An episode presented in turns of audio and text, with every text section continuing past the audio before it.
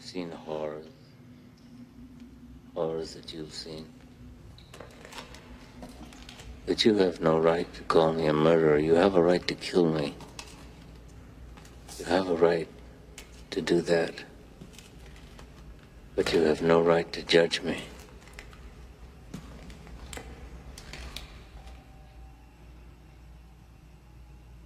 It's impossible through words describe what is necessary to those who do not know what horror means. Horror.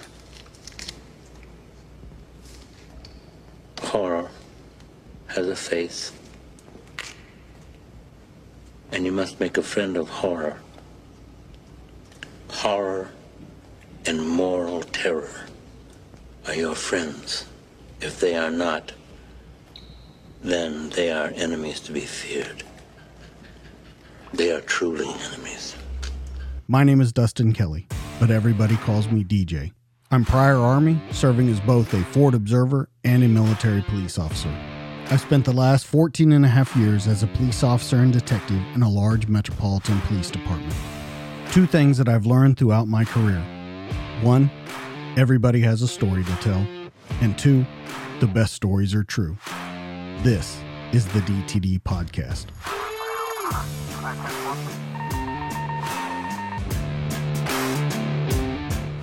What's up, everybody? Welcome back to the DTD Podcast. This quote from Apocalypse Now rings true and deep with this week's guests.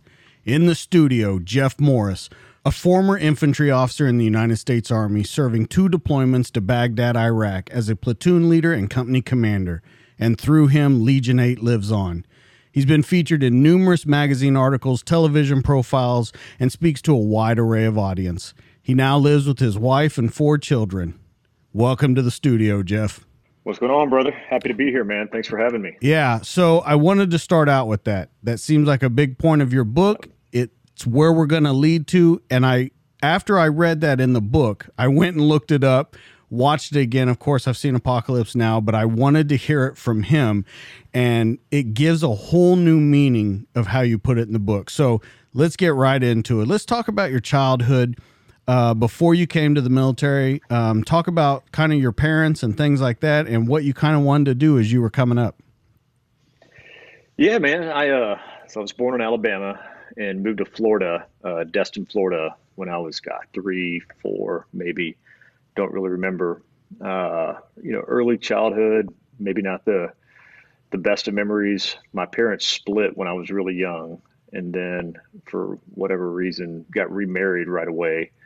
And so then we got down to Florida and they split again. And yeah, those were, you know, not, not good times. Uh, you know, but my, my mom was amazing and, you know, took me and my older brother, Mike, and just, uh, you know, as a kid, you don't realize, you know, that maybe things are different, you know, it's, it is what it is. Uh, you don't realize that, you know, mom working a job during the day and then going to, you know, bartend or cocktail waitress at night. And then you know, we go to sleep. The the apartment complex we lived in, you know, shit that you know parents would get child protective services called on them nowadays. You know, it's just right. a different world. But you know, like we would, you know, she'd get us to bed, and go bartend, and uh, you know, the apartment complex security guard would come by the, uh, the apartment and check on us, and then she would come back in at two in the morning. You know, God, this is you know, I'm gosh, you know, six years old when this started, maybe eight year old. Then she had to pick up another job, like delivering newspapers. So she would come in and wake me and my brother up,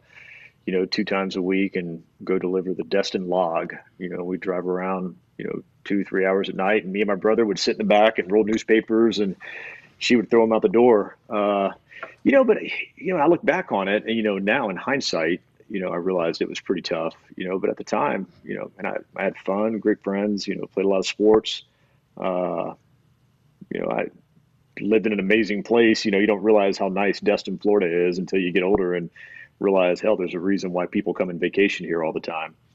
Uh, yeah, man, so just, you know, school and sports were my deal. I, I, think early on I saw how hard my mom was working and the financial struggles that we were going through. And, uh, you know, I just didn't want her to have uh, the divorce hit my older brother a lot harder just because he was older and kind of got what was going on, you know. But for me, I kind of took it as a way of, you know, mom's got enough on her plate, so I want to give her one less thing to worry about. So, you know, I really just tried to, you know, school came pretty easy and tried to focus on that. And yeah, man, just like I said, give her one less thing to worry about. She had enough on her plate. You know, and were you thinking towards the future at all right then, or were you kind of just in the moment? Because, you know, I ask that every week to people hey, what were you thinking about? And I hear some guys go, man, from seven years old on, I knew I wanted to be a Navy SEAL. And, and I've even yeah. talked to like Jack Carr, where Jack Carr said, I knew I wanted to be a Navy SEAL. And then I knew I wanted to retire from being a Navy SEAL and be a best selling author. And he did both. And it's yep. amazing to hear people because I know when I was seven, there was a couple different things I wanted to do, and you think about stuff. But I ask this question every week, and I hear people say, you know, from the answer of, yeah, I knew exactly what I wanted to do, to, man, I was just trying to kind of get by. And it seems that the people that are just trying to get by, seem to get their focus later on in life and they really kind of zero in that focus almost to like a crazy extent. Would you agree with that? Yeah, no, definitely. And I would say I fall into that category of the focus came later in life. But what I think did come early in life was uh, I saw that I didn't want to struggle like we were struggling. And uh, and again, like my mom is. I mean, you've read enough about her. My mom. I, I, we could sit here and talk for two hours about how awesome that woman is, and just the example and the work ethic that she taught me. Uh, but I just looked around. I remember thinking like, I, I don't. I didn't want life to be that hard when I got older, and now, what the hell did that mean? What was I going to do? I mean, they were all kind of, you know, I was going to be a pro baseball player. Then I wanted to be a pro football player. Then I wanted to be a lawyer. Then I wanted to be a FBI special agent. Then I wanted to be in the military. So all these different things kind of went through my head, you know. But the common denominator in all that was uh, I I wanted more than than what I had. And so when we talk about that and, and you talk about all those things and you talk about how awesome your mom was, um, I, I want to talk about your dad for a minute. And he wasn't around a lot um, from the book and stuff. I want to know one good thing you took and something that you thought I'll never ever do that because I want to kind of bring that up later on when we start talking about being a parent and and things that you were doing. But yeah. one good thing that you took from him and then one that you were like I'll never do that. I'm going to be the kind of parent that does this. Yeah, so I think if there was one good thing that I took from him. Uh, he was successful, and I think there was this idea. And again, you kind of pick up on things of, you know, all right, I'm at home all the time. Things are one way, but when I go with dad, we get to go do fun stuff and get new bikes and get cool stuff and get to go do, you know, nice things. So I think I kind of saw that as like, all right, I want to be like that without being like that, if that makes sense. Got it. Nope. Uh, yeah. And again, you know, look, I mean, it's, uh, we we get along well now. I mean, you you picked up on it. Uh, you know, I, I called him. You know, I didn't say anything about it for a while, and I called him about a month before the. You know, we went years without speaking, and you know, then over the last ten years or so, you know, kind of maybe I guess a little bit longer, kind of came back into each other's life. But I called him before and said, hey, you know, I want to let you know that uh, I have this book coming out, and there's going to be nothing bad said about you in it but there's going to be nothing good said about you in it either. And I think people, and I said, I know how you are. You're going to tell all your friends about it. And I'm just like prepping you up front. This is how it's going to be. And, you know, and, and look, man, I'll, I'll, give the guy credit. Uh, he'll be the first one to tell you that, you know, hey, I, I didn't, I didn't do what I should have done back then. And we had this talk, gosh, probably, I guess it was around 10 years ago. And he just said, I can't change it. All I can do is try to you know, just through my actions, be better. And, you know, I, have never subscribed to the idea, and people can have their own opinions, and that's fine. But, you know, never subscribed to the idea that, you know, just because someone, you know, is your dad, you know, they got your mom pregnant, that doesn't make them a father. And, you know, my stepdad was always much more of the the father figure in my life. you know, but I give my dad credit now that he acknowledges that and uh, doesn't ask for forgiveness, just ask for a chance to uh, come back into our life. So yeah, he, he has. He's come. He's visited my kids, and again, we get along. We get along well now. Uh, but to your point of like, what did I? So I told you what, you know, I got from him. What did I not? And you know, and I, and I won't go into all the details, not because I don't want to share it. I told you earlier I was an open book because Right, it yeah, involves absolutely. things involving my mom. But I remember, you know, at a, at a pretty young age that, you know, no teenage kid wants to look at their dad, you know, as a middle teenage kid and, and say, you know, I, I heard what you said and, you know, I know what you did. And uh, you did that to the most important person in my life. And said, you know, you should be I, you know, I should be one of those that person too.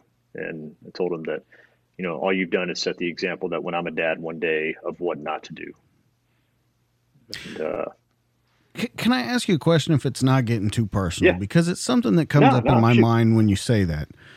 Do you ever think of the situation, and we don't have to get real deep into it, why I'm asking the question or why your answer is the way it is, but do you ever think that when you're an adult and you look back and you're a parent now and you've you've got these kids, do you ever look at those things when people say, "Look, I know I messed up and I just want to change it"?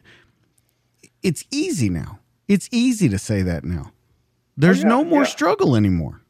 So it's very No, hey. easy to go, look, I want to be close and I want to, well, uh, uh, fucking course you do because it's easy now. Yeah. It- it's very easy to just pick up a phone and say hi or do whatever. And I think that you hear a lot of these guys that didn't didn't have dads around and things like that. That's what they get when they're older. I'm so proud of you. You've done this and you've done this. Yeah, without you being there.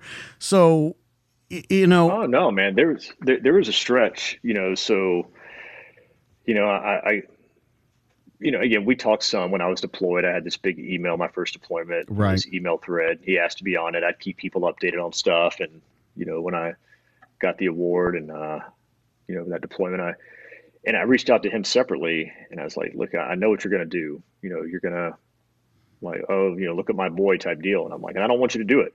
And then I'll be damned, you know, he sends me a, a newspaper article from the local newspaper. And it's like, you know, you know, father of local war hero. I may get somebody else's words. I'm not saying that at all. And I called him and I was like, you know, I emailed him. I was like, what the fuck, man? You know, it's, uh, so anyways, fast forward a couple years, second deployment, get home and, you know, so I have my brother and then, you know, got two half brothers from one of his marriage and one half brother from one of his other marriages. And, you know, he would, would call and check in and text me. And literally it was, you know, I'd see it was him. I'd pick up the phone and I'd be like, you know, have you called, you know, X, Y, Z, my other brothers? Have you called them? When was the last time you talked to them? Well, I haven't. I'd, I'd hang up on them. And I'm like, you know, it, it's cool and convenient to have the son that you can tell your buddies about, you know, that went off and did these things. But being a father is about being a father to all your kids, not because one of them went out and did something that in society's eyes is noble. So when you start being a father to them, then you and I can have a chance. And that went on for several years, man. Uh, you know, but he did, and it, it wasn't the, you know, you know, to your point, what you're talking about of, I want to get back in your life. It was just more of, you know, let me try to earn the right to do it. And now, you know, I, I agree 100% with what you're saying. Uh, part of it was like, all right, let's see how how long this goes. You know, but we're going on 10 years now, so I got to give credit where credit's due. And uh, you know, like, do we have a great relationship? No. Do we have a bad one? You know, we don't talk much. Uh, it's there. but to me, it's it's, It's a there. relationship. exactly what it is. Yeah, yeah, exactly. That's all it is. And uh, I think both and I, he and I, uh, heck, my wife now is probably more. You know, again, coming from that very close knit family, and I'm like, well, you know, I don't know, I don't always see it the same way you do. Right. Yeah. And and you know, that can cause some tension because it's very hard to explain that to someone who wants to be different than that. You know, you know what I'm saying? That comes from that close relationship. It's Yeah. very hard to explain that look, just because someone is who they are doesn't make them who they are. Right. You know, Exactly. And and and she gets it. I think early on it was hard, uh, but now, she gets it. And uh, like I say, is it is it a great thing? I mean, of course. Do I wish it was different? Yeah. Like everybody. I mean, I I do everything in my power. I mean, anytime I have a bad day or you know, I'm human, lose my temper with my kids, you know, that's that's sort of my moral compass and the thing that always kind of gets me zeroed back in of like, well, I know what I'm not going to be. I'm going to be, uh, you know, the exact opposite of that. And I want my kids to never be sitting around on a podcast 30 years from now having this conversation uh, with somebody about their old right, man. Right. Well, so let's move on a little bit. Um, you, we talked about it. You went to school. You played football. You you wanted to be a federal law enforcement agent. You wanted to be a lawyer, and then you sit down to take the LSAT. Now, here's where you and I will get along very well because I sit down and took that very test when I graduated okay. from college, and it sucked and uh, it was one of the dumbest tests I've ever taken. It made absolutely no oh, sense God. and had nothing to do with the law. So when you say that's where you lost focus and said, you know what, I think I want to be in the military, I completely understand. Now, do I look back on it and think maybe I should have done a little more? Maybe I should have taken it maybe more seriously? Yeah, maybe. But you decide you want to go in the military and you decide you want to be a Navy SEAL. Uh, and you start training. Now we got to talk about your training because I knew this was coming. Listen, man. Oh uh, yeah. I'm no look. You're you're the fitness guru here. You're the CrossFit guy, but I, we've got to talk about your early training regimen. When when you decided that, hey, here's a good idea. I'm going to run on the beach. I'm going to swim in the cold water. And not only am I going to do that, but I'm going to take sand and rub it all over my crotch and my legs until it gets burned, and that's going to teach me how I should do when I go to school. Now, first off, where in the hell did you get that idea? The now again, in my defense, let's go back. You know, this is okay. mid '90s, kind of internet just coming to play. Like Charlie Sheen's movie is out. Is Charlie Sheen's movie? It's the Dick Marcinko books. Okay, you know, and and I just remember, I can't remember it was in the Marcinko books or another one that I read, but I remember one time them talking about one of the worst parts of BUD/S outside of the cold water was how bad you would get chafed. And having played sports my whole life, freaking jock strap or, you know, whatever, it's like just constant chafing, you know, whether, you know, football pants, whatever it may be. And so you know, hey man, the mind of a you know 22 year old jock who thinks he's 10 foot and bulletproof. Like, all right, what better way to overcome that? You know, if there's something that's in the way, you know, you can either go around it or go through it, and usually the shortest way is to go right through it. So I'm going to go right through this thing, and I'm going to build up, you know, calluses for it. You know, like I mean, I still got calluses on the inside of my elbows from playing baseball from headfirst slides, and they're like, oh, you just got to get the strawberries and build up a callus. So in my dumbass mind, you know, it made sense that I'm going to build up a callus on the inside of my thighs. Now, those are your words, sand. not mine. Okay, I just want to point that out. Oh, those are no. your words. yeah. And uh, so, yeah, man, just misery. Uh, you know, and, and again, you know, I always say, like, you know, something happens once, it's an event. Twice, it's a coincidence. Three times, it's a trend. You know, the trend was there that hey, I'm not building up a callus. This shit sucks. Yeah. Every time, and then uh so yeah, you read it when I finally, and the book doesn't do it justice, man. Uh, I wish I could like, I wish I had a picture of this dude, that seal that I took the test in front of. That's what I was getting ready to get to because yeah. not only did you train like this, which was a horrible idea, but you passed your PT test with flying colors, but you failed the mental test because you tried to tell this guy who's been there and done that, look, here's how I got ready for this. I chafed my balls, and I thought that that was going to help me out. Now, I once again asked what was going through your mind that you thought that's going to be a good thing to tell this guy. See, at the time, I thought like finally someone that will get it. Like, you know, this guy again, he barely like he pulled up. I'm there waiting, and, and I was fortunate. You know, my buddy's dad, who had been a SEAL, uh, you know, we lived down there by Eglin Air Force Base, and so he hooked up at Hurlburt Field. The you know, the Air Force Special Operations Command and got in touch with the SEAL liaison. And so instead of me having to go off to a naval base and do it with 200 other swinging dicks, you know, I got to do a one on one with this guy. And so this guy shows up and, you know, meet him down at the bay and, uh, like literally got out of his Jeep and just walked over to me, Did he have an aura around him? Did, did you see? oh, see? yeah, dude. Yeah. I mean, just, see, I mean, again, ca- cast out of a movie. I mean, just like CJ7, no doors on it, pulls up, you know, the short brown shorts, the black shirt, the freaking sweet stash. He's like six three, And uh, I, I hope, I always say, like, man, I hope at some point one of these things that I'm out talking on, this guy somehow stumbles across it and is like, holy shit, I remember that dumb kid. Do you remember his yeah, name? Yeah. So, I don't. I, don't. I mean, I was so freaking scared. Uh, he could have, you know, he probably told me. I just, I remember I called him sir. He told me to shut up. You know, he, he worked for a living. It's a master chief, and uh, so I mean, that's really pretty all he said. He's like, all right, let's get started, and then didn't say, you know, he's like, all right, this is a standard. Tell me what to do. I would go do it. Come back, and it's when we got done. When you know, like you said, he's like, all right, man, you're in good shape. You know, what else are you doing? And this is when I thought coming full circle of like, here's my moment for someone that will understand, you know, the motivation and all the stuff I'm willing to put myself through. And uh, so I told him, I was just like, yeah. So I get in the water, then I get out and I throw a bunch of sand down my pants, you know, because I hear chafing's really bad. Then I go, and man, he just like, I kid you not. I mean, just like hand, you know, right here in my face. He's like, you did what? And, uh, and I was like, well, I hear chafings. And you know, at this point, I'm scared shitless. And he just looked at me and, uh, son, that is the dumbest fucking thing I've ever heard of in my life. that is like practicing getting kicked in the nuts. It sucks every single time. So let me give you a little bit of advice in life. If something doesn't make sense, don't do it.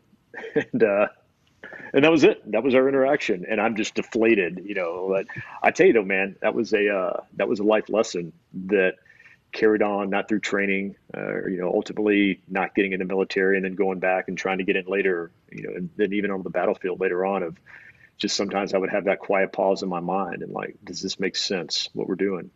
And, uh, and so the guy taught me more than. Yeah. And that's what I was going to say as a commander. Do you ever look back and go, man, I thought the same thing? Like people would tell me I'm going to do this, and you're like, you idiot, do it like this. It's so much easier. Work smarter, not harder.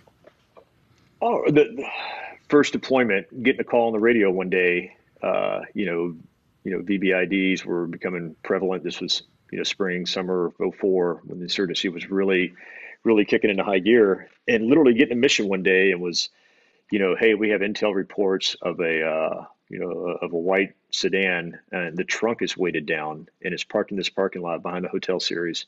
Can you guys go and confirm that and check out the trunk? So you want me to take 30 men to go over for a thing that all signs point to it being a VBIED and go confirm? like, what are we going to do? Walk up on it, pop the trunk? Like, yep, we got one. You know, yeah, just some of the stupid shit that would happen. So needless to say, we didn't do it. Uh, yeah. But yeah, yeah, man, that stuff stuck with me. It really did. Now, I want to ask do you think everything happens for a reason? Do you really feel that way? Because I feel like, I think that Passer you can forge your own way, but I think paths are kind of set. I don't. Okay. I don't. I, have I've always now I I'd be a hypocrite if I didn't say sometimes life throws something your way where it's hard to argue. Uh, but I guess I've always felt that you know when people say things happen for a reason, I kind of think there's you know there's the people in life that go out and make things happen, and there's other people that sit around and talk about how life's been so hard on them. And I think that for the people that are that make things happen or are successful and success being an eye of the beholder call it happy. It's when something negative goes wrong uh, the other people say oh well things happen for a reason. I guess it just wasn't meant to be for me. And the other people say well shit this happened. Let me go find another way to do it. Uh, but yeah. The reason but, that again, i asked that things, though is because you you pass the pt test you fail kind of the mental test but then you start having lots of shoulder problems, and the Navy says, Yeah, we're done. Now, let's say you get into the Navy. Let's say you go through, do whatever it is you're going to do. Then the Legion. 9/11. Then the Legion never happens. Yeah. Uh, those are the things that, and that's what I mean by pass or set. Because I, I, I, I agree with you. People that want to make things happen make things happen, but I feel like paths of where we're supposed to end up are kind of set. And that's where I struggle with. Sometimes I, I talk out of both sides of my mouth. You know, when I get I tell people what I just told you, and then I have the mom of one of the guys that I lost, you know, that second deployment, come up and say, you know, I don't know why God took Jimmy, but I know why He kept you here, and it's because if you weren't here, then this wouldn't have started, and all our boys' names. You know, how do you? I, don't have a response to that. Uh, so, yeah, so I say I don't think things happen for a reason, but usually not a day goes by where I'm not challenged in some way uh, to maybe think about it from a different perspective. To put all this final stuff in perspective, before we get into deployment deployments, before we get into the military, we've got to bring one more kind of piece of the puzzle into it. We've got to bring your job, and we've got to bring Chrissy into the story, because I think yeah. Chrissy is a major factor throughout this entire book at sometimes a very, as a reader, a very frustrating factor. And I say that from uh, a perspective of being the one that's looking from the outside in. That's the only way I can describe it. Yeah. And, and we'll get more into it as we, we talk about her. But you you go to CarMax, you you're doing great, you're promoted quickly to to buyer, you you have kind of set your sights on, hey, this is what I'm going to do. This is the way we're going to go. Then a guy gives you Black Hawk down, that fire starts burning again, and you want to go back mm-hmm. to the military. And you have Chrissy, and she's all on board with you, and everything's going great. And then you get in the military, you get in the army, and you have to be gone quite a bit right up front. Yeah. And, and, it's for a multitude of reasons, whether that be, you know, your officer basic, uh, maybe ranger school, all these kind of things that you have to be gone. And and every time you guys are face to face in the book, it's we're going to get through this, we're going to do this. And every time you separated, it seemed to go 180 degrees in the other direction. Now the question that I have for it is were you different when you left or was she different when you left or were you both different when you left? It was both of us uh, for sure. And you know, it's I'm kind of one of those people that's wired that when I go and do something like that, I'm all in. And I, am a big believer, you know, in kind of some of the things that helped me deal with my early childhood was always, you know, the mental discipline and preparation for what's next, and always kind of planning for what's next and what's in front of me. And then it's sometimes risking not enjoying what I have right in front of me. And for her, she came from a military life, uh, you know, Air Force dad. Again, she was incredibly supportive of it. Uh, didn't involve any deployments, got to live in different parts of the world, cool things. So the idea of a military life, like, heck yeah, this is what I grew up with. This will be awesome. You know, so then you throw that into it and it's like, well, wait, no, I, my dad wasn't gone two and a half of the first three years of, you know, my life. And for me, I'm like mentally preparing myself of like, yeah, you know, all right, you know, uh, love this woman. You know, we just got married, and uh, but I have these other things that I got to prepare for. So it was a, you know, and it's funny the reactions to different people. I mean, some people have said like you, like, oh, that was frustrating. You know, and I have others that are just like, you know, I really hated for her, and it I almost felt sorry, and can kind of see why. Uh, I think it's ultimately just came down to that we were two people who cared for each other, you know, immensely, and you know, we had this amazing son together, uh, but both our ideas of what we thought that experience was going to be like were completely separate. And then, uh, then you factor in, I get over there and what we're going through. You know, you can't. And, and I probably kept more from her than maybe I needed to. Uh, oh, we're going to get have. into that. Yeah, uh, but you know, so for her, it was always I'm like, you know, I'm dealing with all this crap of what we're going through, and you can't just pick up the phone and like flip the switch. Hey, baby, how's it going? Can't wait to get home. You know, you kind of have to stay in that. You know, you can to a certain degree, but it's almost faking it in some ways. And for her, it was always that like, why can't I be that release for you? I know you have all this stuff going on. You're not telling me about it. Why aren't you opening up to me about other things? And so, you know, this small little crevice just became a, you know, a huge, you know, fracture as time went on. Well, you bring it up, so let's get into it. Why can't she be released? Because I thought the same thing reading the book. Yeah, it was, you know, compartmentalizing things. Like as soon as I do that, uh, and I, I people are wired different. Some people can go and just open up that. For me, just the you know the position I was in with everything that was going on there in Haifa Street. Uh, if I if I open up once, then I open up more, and then I'm thinking about stuff while I should be focused on the mission at hand. And you know, right or wrong, you're you know in charge of, of 34 men, and you know what's you know quickly becoming one of, if not the most dangerous parts of, of all of Baghdad, all of Iraq. You know, at the time. You know, so it was just that that guard of or compartmentalized whatever military cliche you want to use. You know, box in the back of your mind. You just put stuff and you know, at some point it's going to fill up. And uh, yeah, I just kept it all inside. That was the thing when I when I read through because you know I've told you that you know I was prior military, but more often uh, I speak from a first responder point of view. Um, when you have jobs, uh, people have to be supportive of each other. But I've also learned not only do people have to be supportive, but you have to explain sometimes why you have to be supportive. And I know that sounds really stupid, but it, it, it it's a basic thing. Like they want I think they want to be part of it. And I understand exactly what you're saying, compartmentalizing and all those kind of things. And I, I noticed that through the whole thing. But if we're going to be real honest, you didn't really open up to a lot of people in general. No, no, no, no. And that's why I ended up in the boat that I was in there for five years after the fact. It and, was, and some of that, and again, if you want to get all Freudian here and like go back to. Oh, I don't uh, think I do. You know, we're, we're, we'll just, uh, maybe not that Freudian as you're thinking, you pervert, but, uh, but no, you say if you want to start getting into you know, the middle part of it, you know, like all I saw growing up was a certain thing. And right. I saw uh, there, there's a reason, you know, you can kind of put two and two together, you know, of like, why did I always want to stand up for people that couldn't stand up for themselves?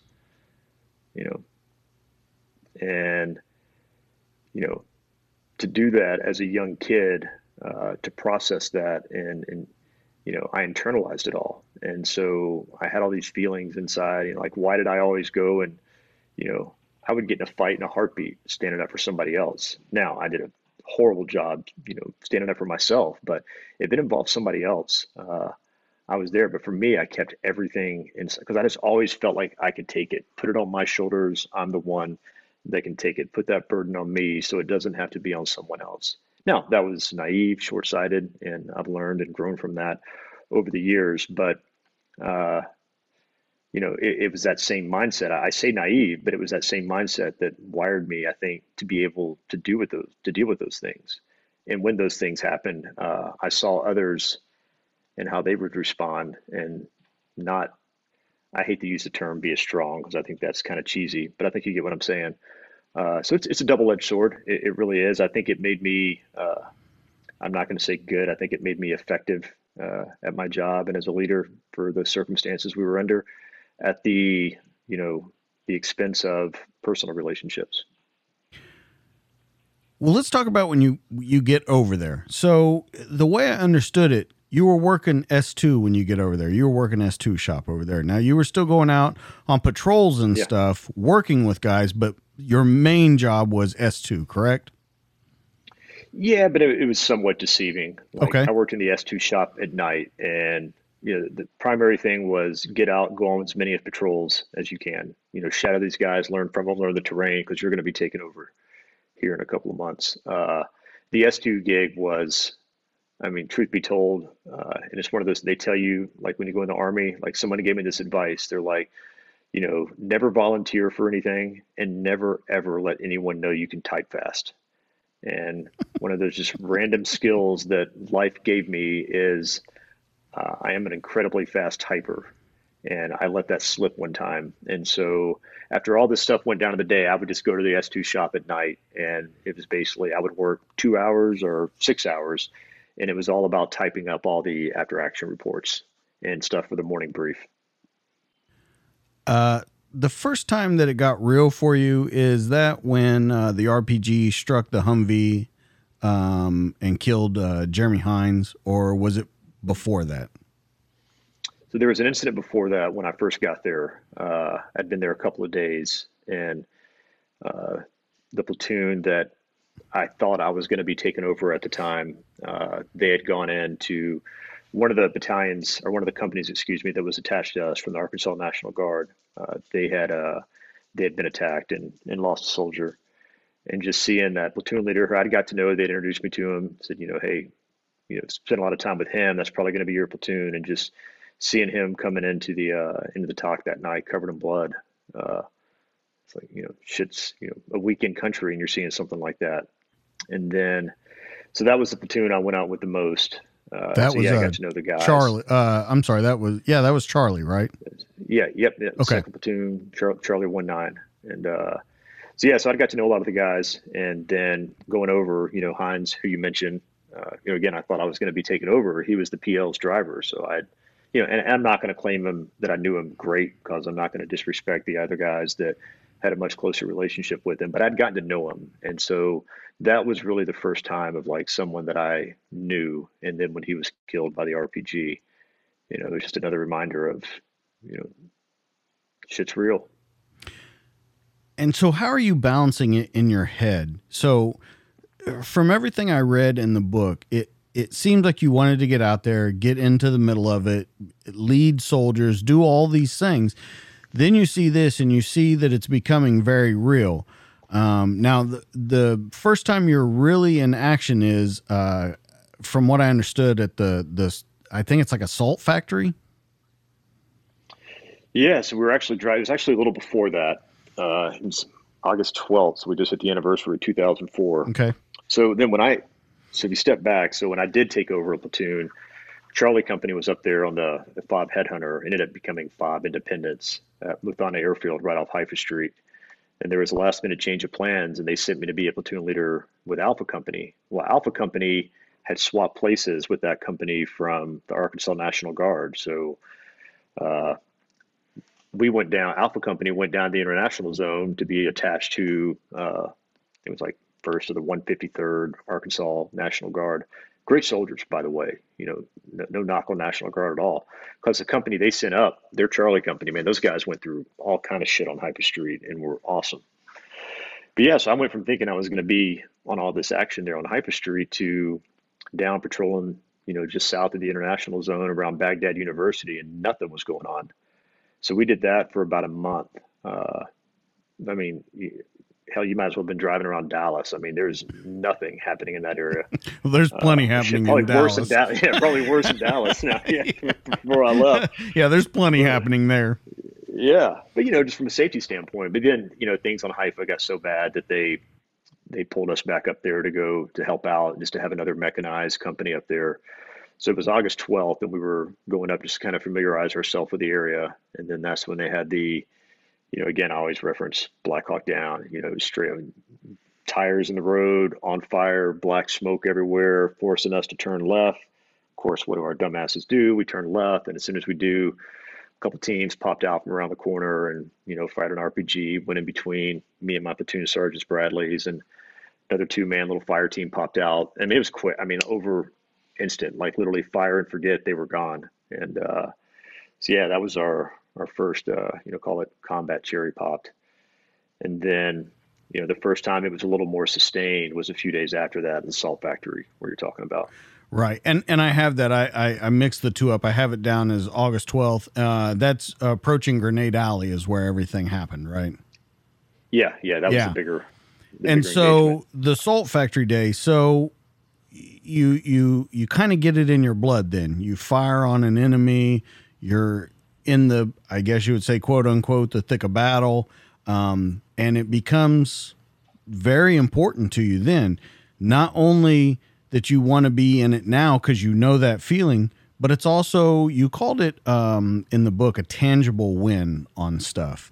Where if you uh, uh, attack a target or you take a bad guy down or you take them out of action, it's a tangible win. And we'll get into further why you call it a tangible win on this first one. But how are you feeling now? Uh, has anything that you've noticed in your body has it started to change, or are you just like, man, this is what I signed up for. This is great. Um, let's keep at it. I think it went, you know, the first initial, the, uh, you know, the tires in the road and the first time getting fired on of just being scared shitless to then within a week, the endorphins of what a fucking rush this is. Uh, not to say I wasn't scared at first, you know, when you're driving up. And there's a lot of wild stuff about that day, man. Uh, have you seen anybody kind of in this world, the podcast world, or the book called uh, The Terrorist Whisperer? Mm-mm. Yeah, look him up. So it's a okay. lot. It's I won't bore the story, but uh, he's in America now. But he was uh, Iraqi unit. So if you go back to that day, the reason we got brought up for that whole thing on the salt factory was to go rescue an Iraqi army unit that had been pinned down. and was getting their ass here, and we pulled up, and there was the body, the decapitated, you know, hanging from the wires uh, there on Toledo Square. So, anyways, fast forward, you know, till two years ago. This is 2004, and a couple of years ago, get put in touch with this guy and uh, start talking. And he's been on a bunch of podcasts. He's got a book out, and he ended up uh, became the youngest sergeant major in the Iraqi army. Hamadi Jassim kind of is early, his name. Yep, yep. Yeah. And uh, good friend of mine. And so as we're sitting there talking, and, and we met because it was kind of a friend of a friend knew him. It's like, hey, my book was about to come out. He's like, this guy may be able to make some introductions from you.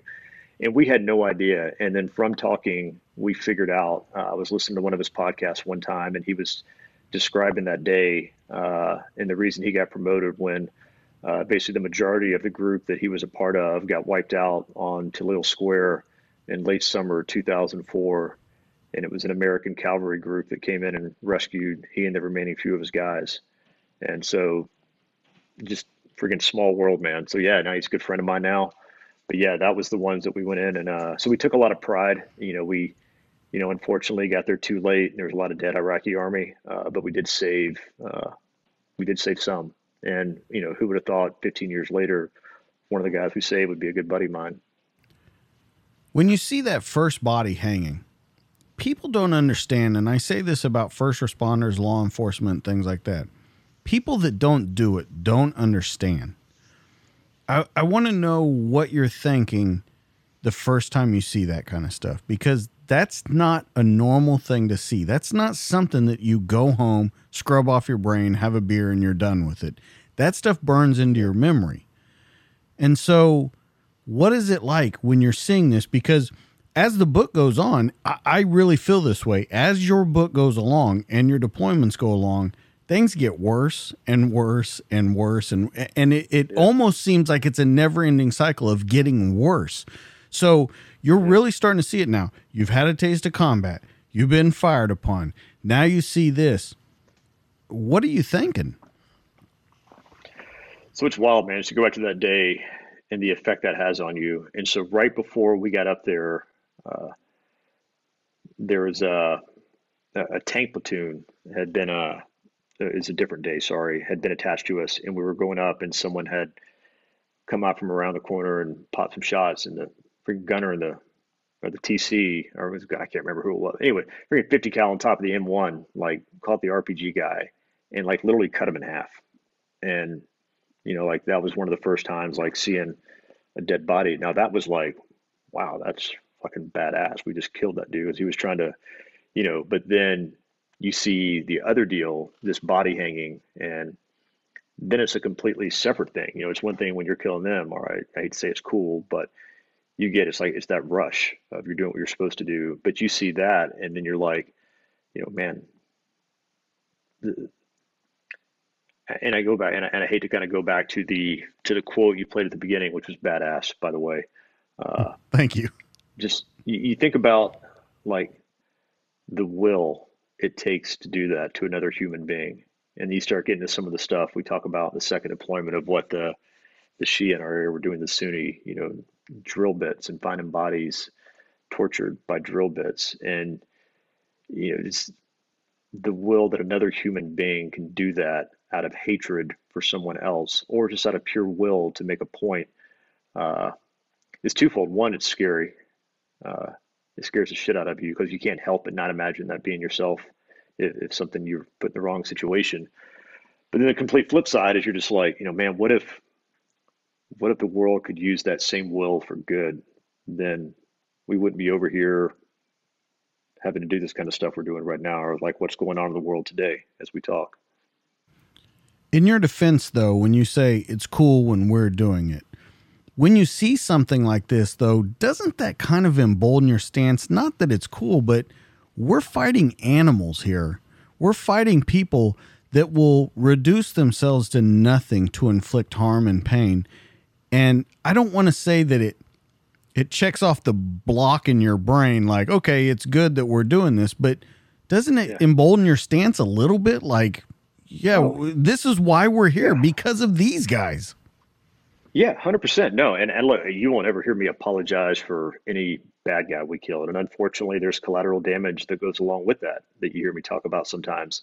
And while that sucked and that hurt, uh, you know, maybe not hurt, can't lie and say that. Unfortunate, call it that. But the reason that shit happened was not us. It was because of, you know, the the evil, you know, the, the evil that men do. You hear I'm talking Absolutely. about? It does exist in the world, and uh, you can't negotiate with evil. Uh, you have to, and that's why I say sound cool. I'm not trying to sound like some tough macho guy, like oh we killed people or go and crush evil. But you know, the simple fact is evil exists, and there's only one way to respond to evil in that world. And I was happy to be on the uh, more often than not the the giving than the receiving side. In talking about that, do you ever worry in your brain while you're in the middle of this? Uh, you can't become them. You can fight them and put that evil down and go to extremes to put that evil down, but you can never ever become them. And there's a very, very fine line to tread on that. Oh, that's the. You hear people talk about the rush, and it's like a drug. You know, I've never done drugs, but I hear the rush is what people, you know. I hear, but uh, yeah, yeah. My friend says, yeah, but uh, right. but no, I mean, you're right. I mean, it's uh, you know, it's it's that fine line between uh, the thrill of the rush or the addiction, and you're right. I mean, it's uh, you see and do these things, and but we can get to some wild shit like stuff I saw the Iraqi army. You know, that was our thing. You know, if we ever detain somebody we would question them. We'd be like, tell us what we want to hear. If not, we're going to give you the Iraqi army. You know, and we had standards. And I remember sitting there one day and uh, this guy wouldn't give, and, and, we knew he was a part and had detonated an IED that ended up killing some local civilians. And, uh, you know, as it turns out, one of the local Iraqi army guys, it was his family that was, uh, you know, family there can be, you know, 15th cousin, you know, however they do their thing. But, uh, he wouldn't talk. So we handed him over. And I mean, like there was this line between us and the Iraqi gate. And I mean, just remember handing this guy off and like watching this guy take his Kevlar helmet off and just like literally bash this guy's head in. And uh, that's the line you're talking about because, you know, that guy became one of them and was Absolutely. no. And uh, I, I think that, that that gets into some people's brains I think that that battle versus, I don't want to say good and evil in their brain, but that battle to ride that line tears them apart from top to bottom. Yeah.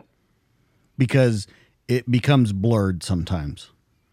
And and I'm talking not just in military, not just in warfare. I think that line can get blurred where you are right there on it. I mean, let's be honest about it.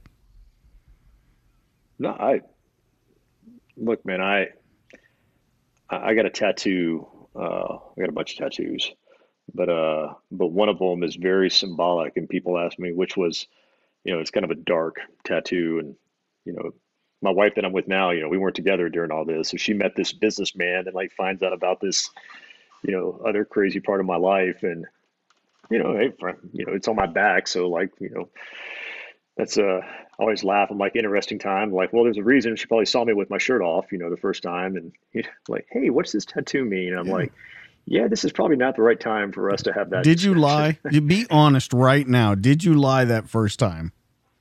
No. Okay. All right. No. All right. No, I just, uh, you know, but coming back to it is, uh, you know, the, the basic premise behind it is she was like, you know, what does it mean? And I'm like, it's symbolic of the things that uh, I've done and I know I'm capable of but it's also my reminder that I never want to be that man again and that kind of full of hate again. Uh, and that was just my way of kind of coming to terms with it. Going back into uh, Iraq and being over there, you're finally um, you're finally afforded some leave. You come back. Mm-hmm. Uh, you, we can say that you and Chrissy are not on the best of terms. As a matter of fact, I think that she has said a divorce. Correct? You've been thinking that. Well, you compartmentalize that, but you're thinking that the whole time you're there, right? That there is yeah. a, a definite divorce in the in the future. Yeah, she had told me, you know, this isn't going to work out uh, between us. Uh, I'm not going to do this while you're gone. You got enough other stuff going on, but let's start making plans for when you get back because we're going to get a divorce.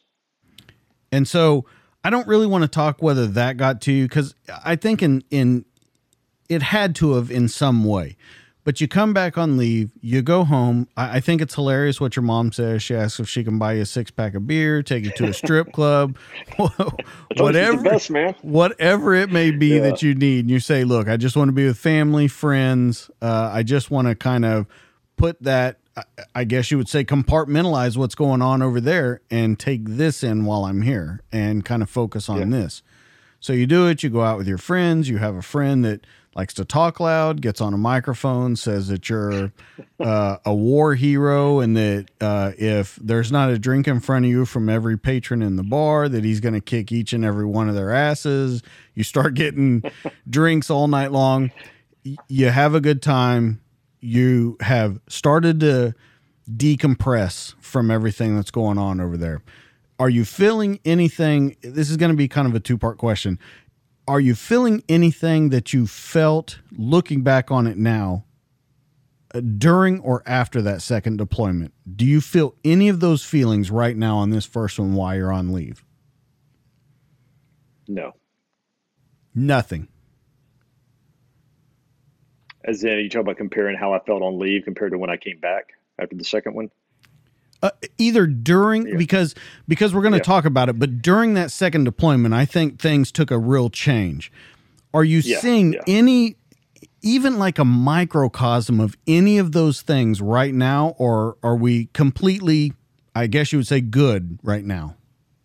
I'm good because a couple of things. One, I I took an immense. Now it was a lot of shit we were going through uh, but I took an immense amount of pride in what we were doing and uh, really felt like we were making a difference. You know, we were fighting the Al Qaeda in Iraq guys.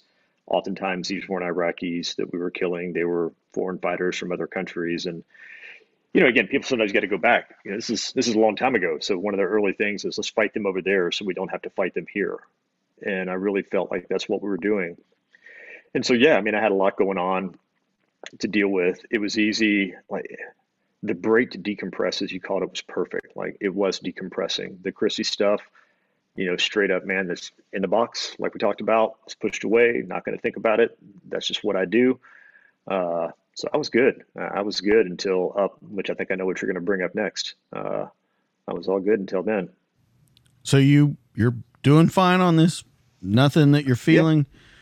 Yep. Uh, your aunt and uncle set you down and they tell you you're yeah. going to come over and see us, you say, "Well, if I got time." They said, "No, you're going to make time and come over here." You knew something was important. The the back the background behind that is I went up to Birmingham from Florida to see all my college buddies, and my aunt lived in Montgomery, and my uncle lived down in Dothan, and he was a surgeon down in Dothan. And she said, "Hey, Scott's up in Montgomery visiting me. We want you to come by on your way back to Florida." And it was like an hour out of my way total and uh, the reason I told them I couldn't make it, I said it was bad weather. That I was so hungover from the night before that, uh, yeah. And then she said, uh, she's like, no, you're you're coming down. You're coming down tonight. So you go over and you find out they set you down, they talk to you, and they tell you uh, your mother has a brain aneurysm. And like I said, yeah, she had one. As you go through this book, it gets worse and worse and worse. So they they set you down, they tell you this what are you thinking? Kind of probably what you're like,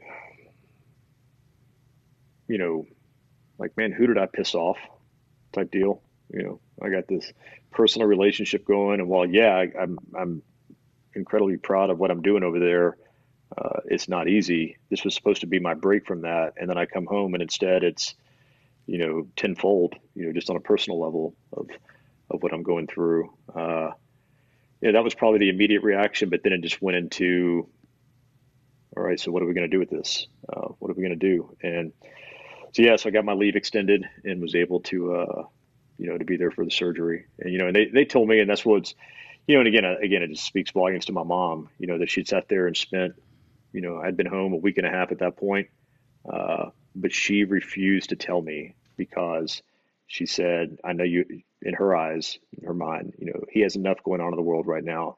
He doesn't need to worry about me. And it was my aunt and uncle that intervened and like, you know, no, Vicky, he, he not only deserves to know, he needs to know, uh, you know, kind of just in case things went south when I went back. So yeah, stayed there and, uh, was there for the surgery and, uh, fortunately everything came out okay. They caught it, uh, you know, before it ruptured. You, uh, you see her and you a lot? because it kind of sounds like the same person. You know, it's we are we are as much opposite as we are alike, if that makes sense. Again, I'm talking out of both sides of my mouth. She is just this incredibly. Uh, we both kind of had two different things that we wanted out of life, but I think the common denominator between us is, and she won't admit it, but I always tell her, I'm like, you know, you always talk about like, you know, why am I wired the way I am, and why have I, you know, and, and I got it from having you as an example, just this incredible resiliency of, you know, she always tells me like all these things that I went through in life, and I turn it around and remind her of some of the things that I know she's been through in life, and yet she continues to have a positive attitude and and move forward and always try to be, you know, put others before herself. Uh, so again, those are that's that's the me and her or the her and me, I should say.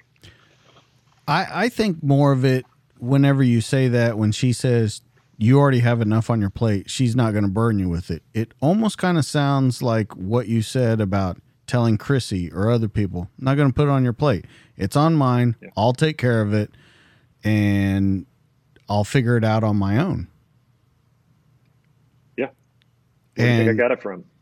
Yeah. Yeah. And, and, and you almost, I mean, you really almost can't fault you for it. It's it's in almost your DNA. Yeah. No, I agree, man. And I always give her a hard time. Like I go back, I try to remind her of stuff like that, and then she always like, "No, you're nothing like me. You know, mom, you're so much stronger." You know, all crap mom says. And I always remind her, I'm like, "Mom, remember back when I was a teenager one time, and you're just like, you know, I would be snapping, you know, being a teenager and arguing back with you, and." You would be like, "Oh, my perfect boy, who's so smart, who never does anything wrong." Then you would just look at me and be like, "Where do you get this sarcastic attitude from?" I'm like, "Oh shit, right here in front of me. You just did it."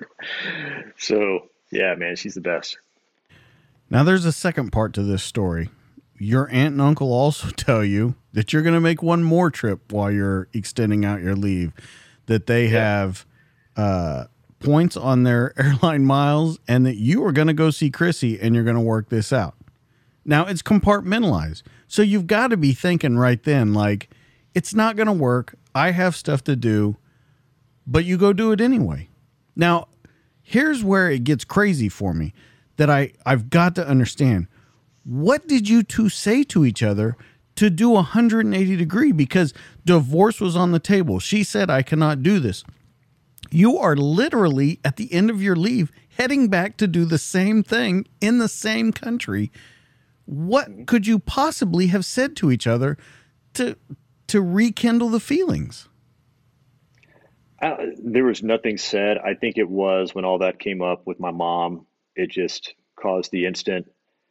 Uh, you know, it's human nature. Like all of a sudden, our problems go away, and you know, and again, you know, we had something good, and so everything that you, when it, then it came to the concern for my mom, you know, concern for me.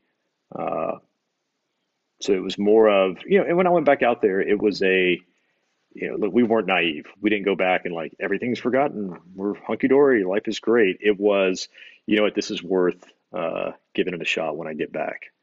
That was kind of the, uh, that was kind of the agreement. You get done with leave, you head back over when you get back over, your friend Adam's killed. Yeah. Now this is where, and tell me if I'm wrong, but in the book, this is where I think things took their turn right then. I think that was, you know, I had known other people uh, that had been killed, not well, but the first time, like having someone very close to you. I mean, heck, Cole, you know, his middle name is Adam. Uh, you know, that was when, you know, it's very easy to, you know, you don't realize that at the time, but if you, you know, in hindsight, you look back and kind of say, you know, like when was, when was the beginning? You know, like everything on the first was like all this pride in what we were doing, and everything was great. And we a mission, an enemy to fight back at, and it was the end of that deployment and this culmination. There should be a celebration, and then it ends with this shitty event, losing a, a great friend, an incredible man. And then I think it's safe to say that was the peak. And over the remaining my remaining time in the military was a steady and sometimes drastic, uh, drastic fall. And it's interesting that you say that's where the peak should have been. And it reminds me of another story that you told in there when you guys first get into country and you're being trained. And I think it's I think it's on the first deployment where these guys are going out on their last patrol and they get killed. That was that was the second deployment. That was the second deployment when you got there. Yeah. But I look at that Yeah. and I look at your friend Adam. That's your peak, and everything's ending, and we're supposed to be going home, and this is all, and then this happens. And then you come back on the Yeah. second deployment. These guys are supposed to be home. They're on their last patrol, and they're killed. And again and again, you see life is fleeting. It's not waiting around for anybody, and there's nothing that you're going to do to stop what's going to happen. Yeah, you just sort of come to the, and that's, you know, like that was to this day, that's one of the things. Uh, there's just a couple of things that always like stick out to me. Uh, and lots and lots of horrible things, but like some that are just a lot I've been able to kind of come to grips with. But like that's one that it's really wild. Uh, about six months ago, uh, was on a different podcast, and this guy reached out to me. And again, when I say that unit, like their last patrol, like you do the left seat, right seat rides. Uh, you know, the first week they're in control. A couple of us ride with them. The second week, it's most of us and a few of them. Like the majority of their unit had packed up back in Kuwait. These dudes, there was maybe, you know, eight, ten of them left across the different companies spread out. You know, kind of two guys with each company, two or three guys. And uh, it was our engineer company, and it was the engineer company that was leaving. Uh, yeah, and like on the way home from the last mission, hit and uh, lose a couple of guys. And a guy heard me on a different podcast and reached out to me, and and I remember meeting him. He's like, "You may not remember this. We met," uh, and I did. And as it turned out, like one of those guys that was killed was one of his best friends, and he was like, "You know, do you know someone that can tell me the story?" Because uh, all we like we were in Kuwait. You know, like once you leave, you don't find out all the details. You just like they were killed by an EFP. That's all we ever knew, and we knew it was around this area. Uh, so man, it was just gut wrenching one night. So I got my buddy who had been the engineer, company commander, who's just an awesome dude and was willing to talk about it, and you know connected these guys via text. And I'm like, all right, y'all can drop me, have a separate conversation, and they just started going and like basically relived that whole thing. You know, 2007. So this was 2020, 13 years after. And as to hear this guy, I was just like, you know, he was all kind of tore up, but he's like, I, I, I know now. 13 years later, I know what happened to my buddy. So yeah, it's just a shitty, shitty deal, man. I think though the good thing that you get from it is closure for that guy. I think that's yeah, yeah, what no he can finally kind of close that chapter. Uh, and and I think you speak about that a lot in the book of kind of closing that chapter or or coming to terms with it and knowing what really happened. Um, I want to talk about before we go into the redeployment, but I want to talk about leading up to it, where you are taking over as company commander. First, you're acting company commander, then you actually are asked to take over the company. But you're training these guys, you're with them all the time. You um, have, by all stretch of the imagination, you have a fantastic unit that's working for you. The men love each other.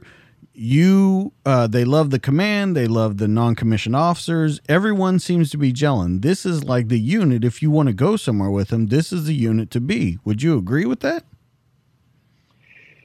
we had an incredibly unique situation of, you know, for a conventional Army unit to see the amount of combat that we saw that first deployment.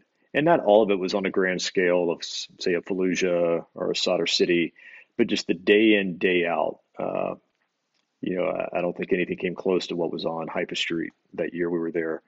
You know, so yeah, you had this very, you know, refined and uh, set of skills with conventional army that was, I think, something to be envied by a lot.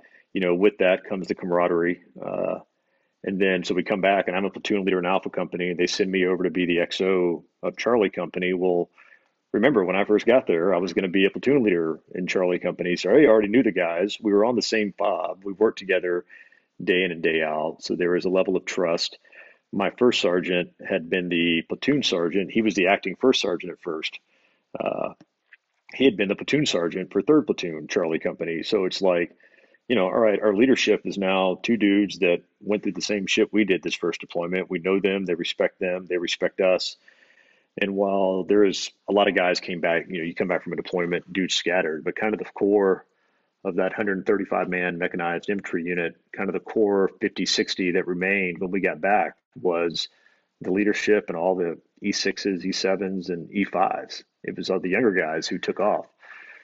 So it just made this transition of we got new soldiers in. We we had our way. It worked. Uh, you know, arrogant. Uh, you know, I would say cocky is is a better way to because we had kind of been there and and uh, and done that and done it well. Uh, you know, to say that it's the, you know, what every other unit should strive to be, I don't know. Some people say that. I'll just say that uh, I wouldn't trade that group of men. I mean, there, there's a reason I gave up and, you know, withdrew my my SFAS packet was an opportunity to spend another deployment with that man once they offered me command. So I think this is where you talked about that's where the peak should have been at the end of that last deployment but I feel like in the book, in your brain right now, this is where the peak's kind of coming. You've got the perfect yes. company. This is your peak.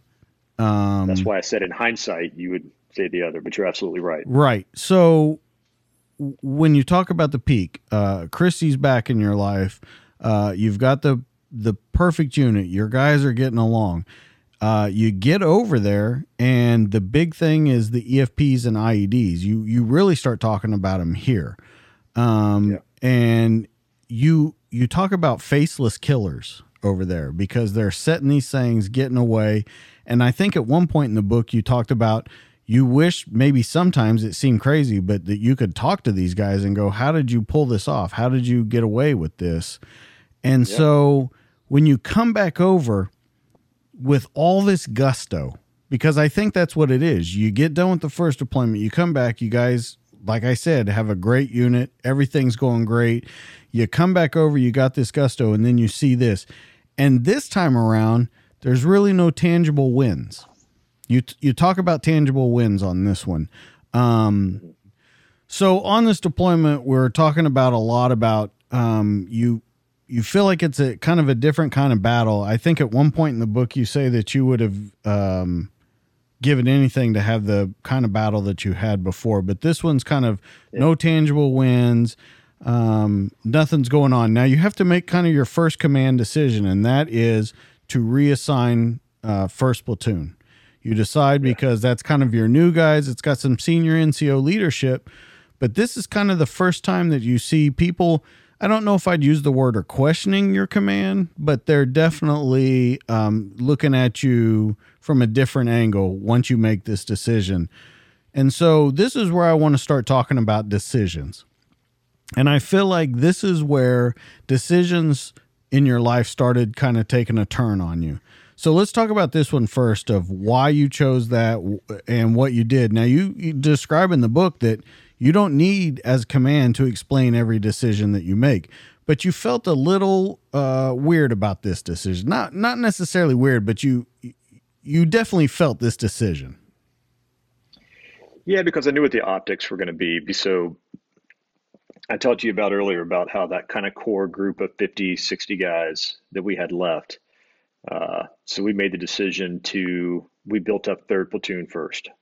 And then, so we kind of took the, the NCOs that we had, uh, the majority of them were in second and third platoon.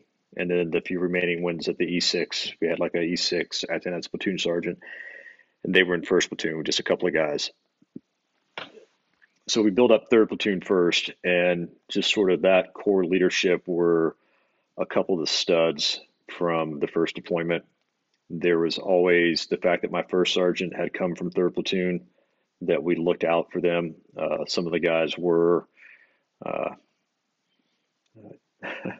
the nice way to put it, they could be a pain in my ass, but damn, they were good at their job. Uh, so there was a sense of favoritism there.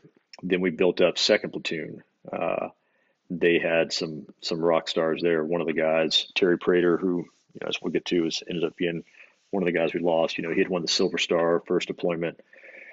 Uh, so I say that the so we built up second and third platoon, and then first platoon was kind of the one that as we got near and near deployment, any new soldiers we got all went to first platoon. So it sort of became the somebody would show up before, hey, we think you're a better fit for third, you're a better fit for second.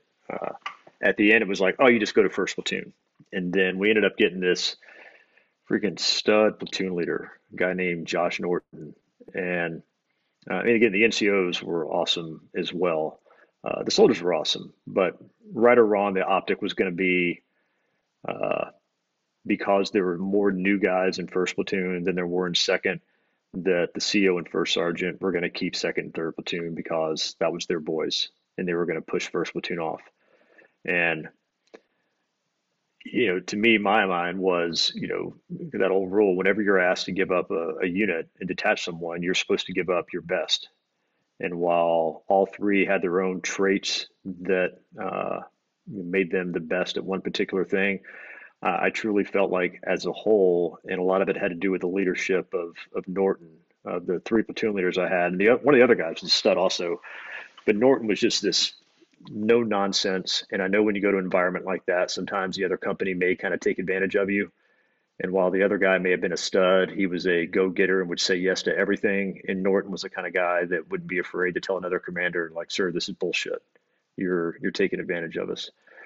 Uh, so I just felt like that platoon had the the temperament, the leadership that would be most successful. If I sent one of the other groups, a they would be a pain in the ass for that group I sent them to, and when they weren't being a pain in the ass to them, they would be back at my barracks being a pain in the ass to us, telling us why the fuck do you send us over there with these ship bags, which they weren't. They were a great unit. So yeah, I, I, felt it was important to, you're right, you don't got to explain everything, but something as big and key as that, I knew it wasn't going to be received well and I knew no matter what I said, their mind was kind of already made up, but I was damn sure going to say my piece.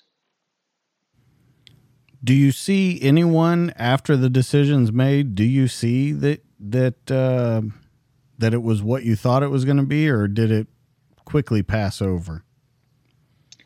I think some of it lingered uh, with some of the soldiers for a long time. I think there's some to this day and not that I think I know. I mean, there's still see some stuff on social media of like you guys weren't even part of Legion, you were attached to somebody else, or you know, you guys kicked us to the curb. You know, there's always going to be a few of those, and that's that's part of it. That comes with the job.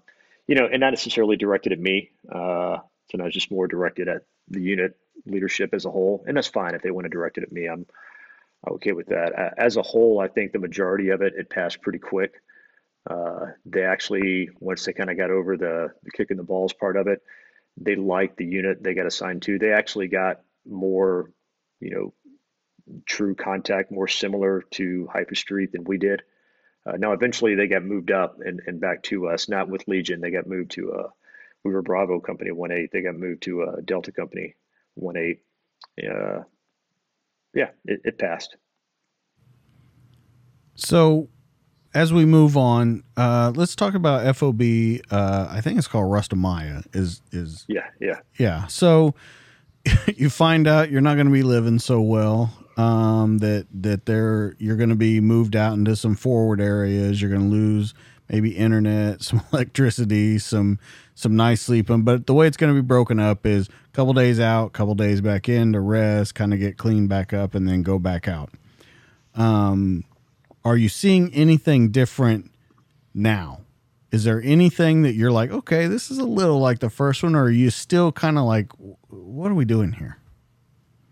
No, it was completely different, man. It was, so, you know, so we, we get there, uh, November 2006. You know, we leave in October, Kuwait a couple of weeks, get in country in November, and then as soon as we get there, so you get there in November, uh, you know, you know you're going to miss a Thanksgiving and a Christmas because 12 Right. deployment.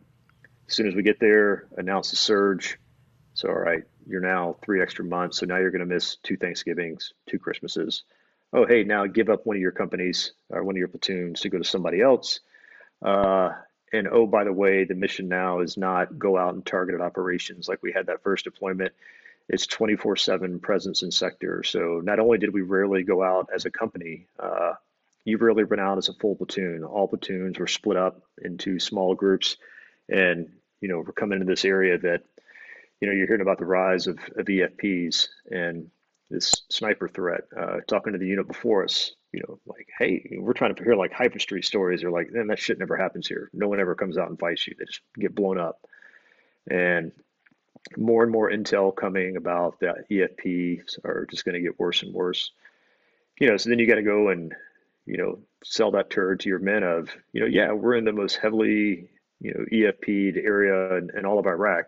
It's going to get worse. And, uh, oh, by the way, those hour, hour and a half missions we used to do on Haifa Street way back when, and maybe they would turn into longer if we got in a big firefight. You know, no, now I want you to go drive around for eight hours, split your platoon up, go drive around, and uh, we got to have 24 7 presence in sector. So, So that raises, I mean, you're out on one hour. Yes, there was lots of fighting and stuff, but you're out for eight hours with them just setting out explosives. No hand to hand fighting. No, uh, uh, not hand to hand. No in your face fighting where you guys are on the ground. It's just explosives going off. Um, that that's got to raise the level of everyone. Like, what the hell are we doing? yeah. And so, you know, and it's it's a, and then like, all right, so you got all this going on. So they're coming back to the Fob Rustamiyah. Fob Rustamiyah was great. Everyone gets settled, and then it's like, okay, you're going to leave Fob Rustamiyah, and you're going to go live out amongst the people. So, you know, and this is all going down. You know, again from November to January, like this all happens that quick. So, uh, That's a that's an you know, awesome first go at it as being a company commander. Uh, your first couple months being a company commander in a war zone, because no matter how much syrup you pour on that shit, you're not making pancakes out of what's going on. Yeah, and I think, you know, if anything, uh, you know, look, man, you know, you got the job. That's, you know, it, it comes with it. You get your orders. We all got orders. You go and sell it. Uh, you know, and some of it was just, you know, the kind of, you know, we all have our own leadership style, and uh, I never, I, I think it's okay that you can disagree with what the people. I mean, even the business world today, people are like, you know what, we're going to get behind closed doors and we're going to yell and holler, but we come out, we're going to be on the united front. And I'm like, people are going to see right through that shit. And you know, back to the example I gave earlier about, you know, hey, go check out this car. It looks like a car bomb. Go verify. Like my men would look at me like I was a fucking idiot if I was like, guys, we have our orders. We're going to do this. You know. So yeah. So no, I mean, I say that like, guys, look, these are orders. You know, we uh I don't like it any more than you do. I, I didn't try to polish that turd. Uh, but I'm like, we are going to do it. It's our job. You know, when we all raised our right hand and, you know, vo- volunteered to go do this, none of us had a gun put to our head to put over here. Uh, you can't have it both ways. You can't, you know, relish in the good and how exciting Haifa Street was, but now all of a sudden, when the mission, you know, and, and the situation changes, then all of a sudden, oh, this is fucked up. The army's screwing me. These people don't know what. You, no, you, you can't and, and I had that conversation with them.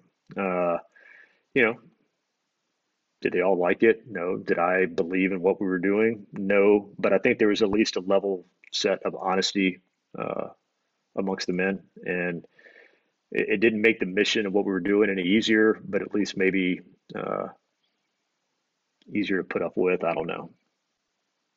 Uh, yeah, I, I, I think that's the way um, that it almost has to be done over there. I mean, there's there's not a lot of time to to you bring up the business world, and we're going to get behind the doors, and we're going to mesh this out, and then we're going to come out and be a united front. it's a whole different world. There's not time for that bullshit. There's a mission at hand. Whether that mission be boring, exciting, whatever it may be, it's a different kind of world. There's none of this we're going to just go and go and go until we figure out what our differences are. It's get the mission done and get it done now. Yeah. And that kind of takes us to where everything to me in the book fell apart. March 14th. 15th. Uh, I sorry, guess it starts on the 14th. starts yeah. on the 14th goes into the 15th um, Yeah. i, I want to I, I want you to just walk through this story i, I don't want to ask a lot of questions right up front i just want you because i think it's best if you explain the whole thing what you're out doing um, and and it goes back to that tangible win in what you're going to talk about Yeah. what you were doing um, and then uh, just walk us through the entire from the 14th into the 15th Yeah, so we were uh, in an area, uh, eastern Baghdad. Our patrol base was out in the outskirts of Sadr City, and we had gone to an area, I think it was called Fob Warhorse before, and that was the old 2-5 Cav back from 2004, the Sadr City uprising uh, back in April. Uh, so as I say that, you know, there's tremendous amount of fighting, obviously. Then Americans couldn't go into Sadr City after that. And the area we were living in, that fob, after that deployment in early 05, no one had been in, no Americans had been at it for over a year. And no Americans have patrolled up in that area for over a year. But as part of the surge, we pushed out further. And uh, because of the experience that we had that first deployment, my battalion command, our leadership wanted to put us up out kind of at the forefront, tip of the spear, or whatever you want to call it. Uh, so yeah, so as it, as it turns out, and again, you find some of the stuff out in hindsight. The area we went into was kind of, uh, you know, call it the the primary, you know, supply road, whatever, for a lot of the EFPs that came into all of Baghdad. Uh, they were more predominant on the Shia side just because of the Iranian influence and the technology and where they learned that. And we got put up in an area that when we got up there, talked to a few of the locals. They're like, "Hey, we're cool with you guys here. You guys stay in this little area right around your base. You won't have any issues. If you go up that road, past this other road, he's like, that's where all the bad guys are. That's where they make all the bombs. And so we didn't at first because we kind of had to get the lay of the land. And then early March, we started pushing further and further north, and then got intel of, uh, you know, there was this site that supposedly they had a bunch of stuff buried, and we get up there and start digging around, and turns out it's a mosque, which we usually left mosque alone, but that was not part of the intel that we had given. So yeah, so that went over like a fart in church. So soon after that, uh, the EFPs really increased in our area uh, significantly. So that's early March, and I give that context because it kind of steps. When I say there was a quick ex- escalation of things, uh, there had been a kind of steady contact up to that point, but once we went up past that road, uh, is when things really hit the fan. Right after that. Uh, so the next week, March 14th, we get a call that uh, one of the few times we did get to go do a targeted op, that a guy there, kind of close to our our fob uh, weapons runner, did a lot with the Iranians. Uh, that he was in this area, so they sent us out as a company.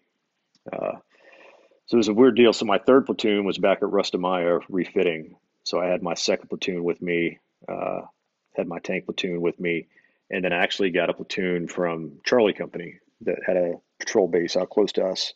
They came over, so went cordon operation and just started, you know, mechanized infantry. Man, we're not SEALs or Delta coming in and in little bursts, you know, fast roping in. You know, everybody and their brother hears this, so we just block off this huge area and it's just house by house uh, going through it.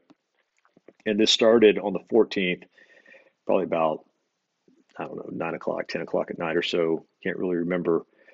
Uh, but you can imagine going through all these houses. It just went on and on. And I say that so the next morning we had a mission with the Iraqi army that uh, had to have two platoons. So third platoon was refitting. Uh, they were going to come back out the next day, do this mission with second platoon, which was basically a glorified photo op of look at the American forces out there working with the Iraqis. It was doing a, you know, traffic control point, some bullshit like that. And, you know, again, I, I say bullshit. That was the mission. We didn't always like it, but that was the mission. And we may not like it, but we're going to do our job.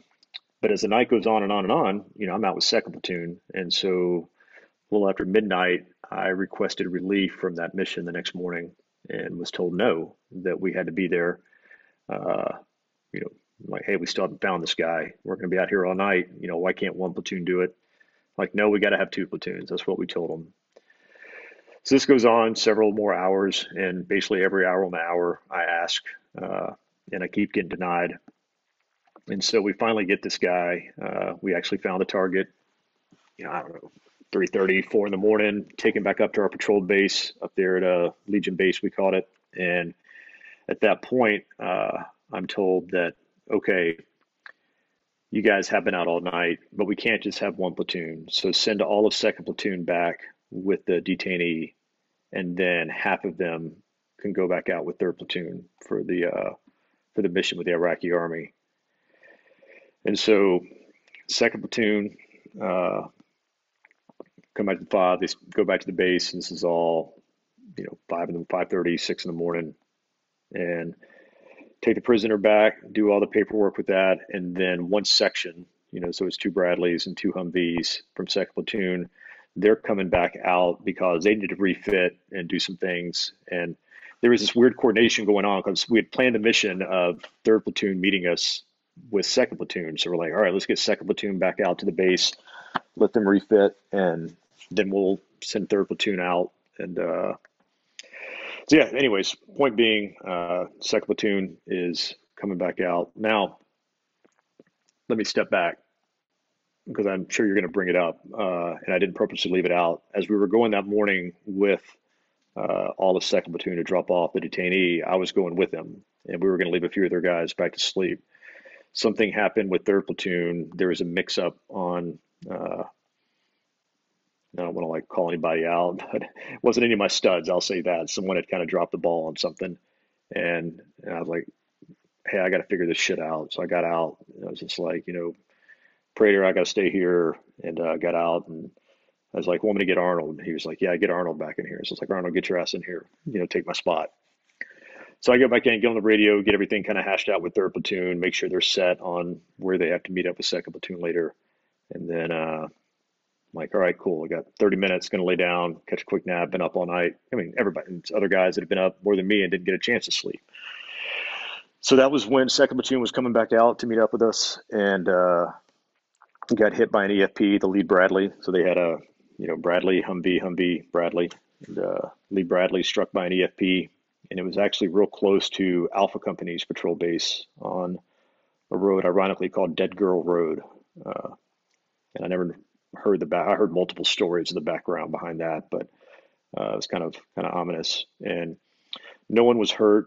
Uh, disabled the Bradley, and they had this other dumb thing. You know, you hear about sensitive site exploitation. You know, whether it's on target. You know, getting whatever information you can from a target site, but again, this is kind of early on in the EFP uh, they'd been around. It wasn't a new technology, but just really the increase. And so uh, there was this thing of whenever there was any kind of IED attack, they wanted us to go out and take pictures and measure the blast radius on the ground. And they could take it based off how the blast radius was, they could determine uh, if it was a you know orbital 360 IED exploding everywhere, or you know the shape charge, uh, you know projectile from an EFP.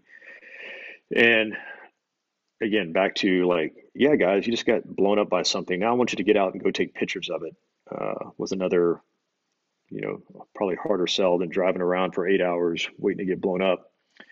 So, kind of my guidance to my guys was, you know, guys, we're supposed to, this is our orders are to do this. The orders also say, you know, if the situation dictates and allows for it. And I'm not going to be on every patrol because we're scattered. And so my guidance is the senior leader on the ground makes the call. And, you know, my expectation is that more often than not, because of where we're at, that you're going to say, oh, the situation just didn't make sense. We felt at risk. We didn't take pictures. I'm like, but every now and then we have to. You know, we can't completely not do it. Someone's going to catch on. And so, whatever this day, uh, the call is made to uh, they, they had, I mean, the vehicle was disabled, so they had to get out anyways. And they said, you know, while we're, you know, since we're out, someone snap a couple of pictures. And so uh, they were more focused on the recovery piece at first. And when they got out, there were six guys on the ground, and uh, this was a coordinated attack. You know, you you always look for secondary devices. We found them more than we didn't find them, and unfortunately, this day we didn't. So the secondary device, which was not an EFP, it was a conventional IED. Uh, think Claymore. It was a ball bearing IED designed for troops on the ground to do exactly uh, what it did. So that detonated and hit the six men on the ground. Uh, four were killed instantly. Uh, Staff Sergeant Terry Prater, Sergeant Emerson Brand, Staff Sergeant Blake Harris, and uh, Specialist Jimmy Arnold that I mentioned earlier. And then two guys, Sergeant Ryan Green, and then our medic, Sergeant Sergeant Nicholas Leitner, uh, suffered catastrophic injuries. Green was a amputee, and Leitner had significant, you know, this, these tiny little ball bearings. The, what they do to the body is is, uh, devastating. So yeah, four four guys, uh, two two injured. Here's the the big thing that I took from it was they you're woken up right? You're you're taking your little nap um you're woken up and yeah. they say hey we were hit. Everyone's okay. Uh i just wanted to kind of update you on it. So you kind of are relaxed go back and then i guess almost immediately they come back in. Well never mind. Yeah. not everyone's okay. We took a secondary blast. Four were killed instantly. Um and you find no, out no they don't tell me that they don't tell me any are killed. They just said people are hurt. Okay. That's all I know. We have injuries. Yeah. But then uh, Charles Irwin, right? Charlie Irwin. Yep. Yeah. So he uses your name over the radio and says he's going to call yeah. you. He calls you and starts kind of apprising you of the situation. Um, does he tell you any more while he's talking to you? No. So he was the uh, executive officer at Alpha Company, and again, it happened right in front of their fob. And again, we didn't have many guys out there, and as you can imagine, it was kind of a shit show. Uh, the guys I was talking to on the net on my end, uh, and you kind of said like, you know, I heard, you know, we have multiple wounded, and then like we have a KIA, and again, understandably so, the guy I'm talking to is kind of a mess, and uh, it's like don't say any names over the net. Uh, and then the Alpha Company guys got out there and kind of took over. And then they were actually closer to not FOB Rustamiyah, to FOB Loyalty, which was the brigade headquarters. And so they took them there. And then, like, as they were pulling in at that point, you know, they kind of knew who was who. And so that's when Charlie came over the net and just, you know, it was no Legion 5, this is Commando 6. It was, uh, you know, hey.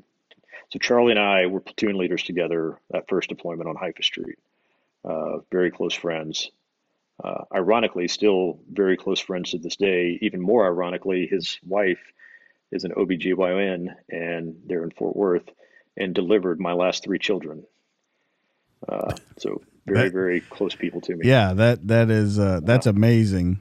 Uh, that it yeah so i mean it shows you what a small world it is and not to get in the middle of the story but to show you like what a small world this is while all this is going on though i want to talk about uh Kuhn um, and yeah.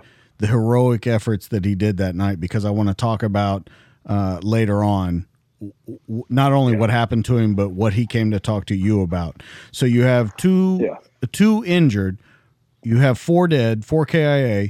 Uh, Kuhn, can you kind of tell his side of it? Because I and the reason I don't want to tell any part of this because I want it to come from you because I think it's a little more uh, real when it comes out of you instead of me just pointing out talking points in the book. Yeah, no, it's yeah. So community, and again, I wasn't there, so I'm basing this off of what you know, others. So again, the majority of the guys, the guy of the Humvee was really all the dismounts. There was only you know a couple of gunners and drivers left, and so when that went off, uh, you know, and there's multiple, you know, depending on who you ask, and again, it's the whole you know cliche fog of war. Some people were saying.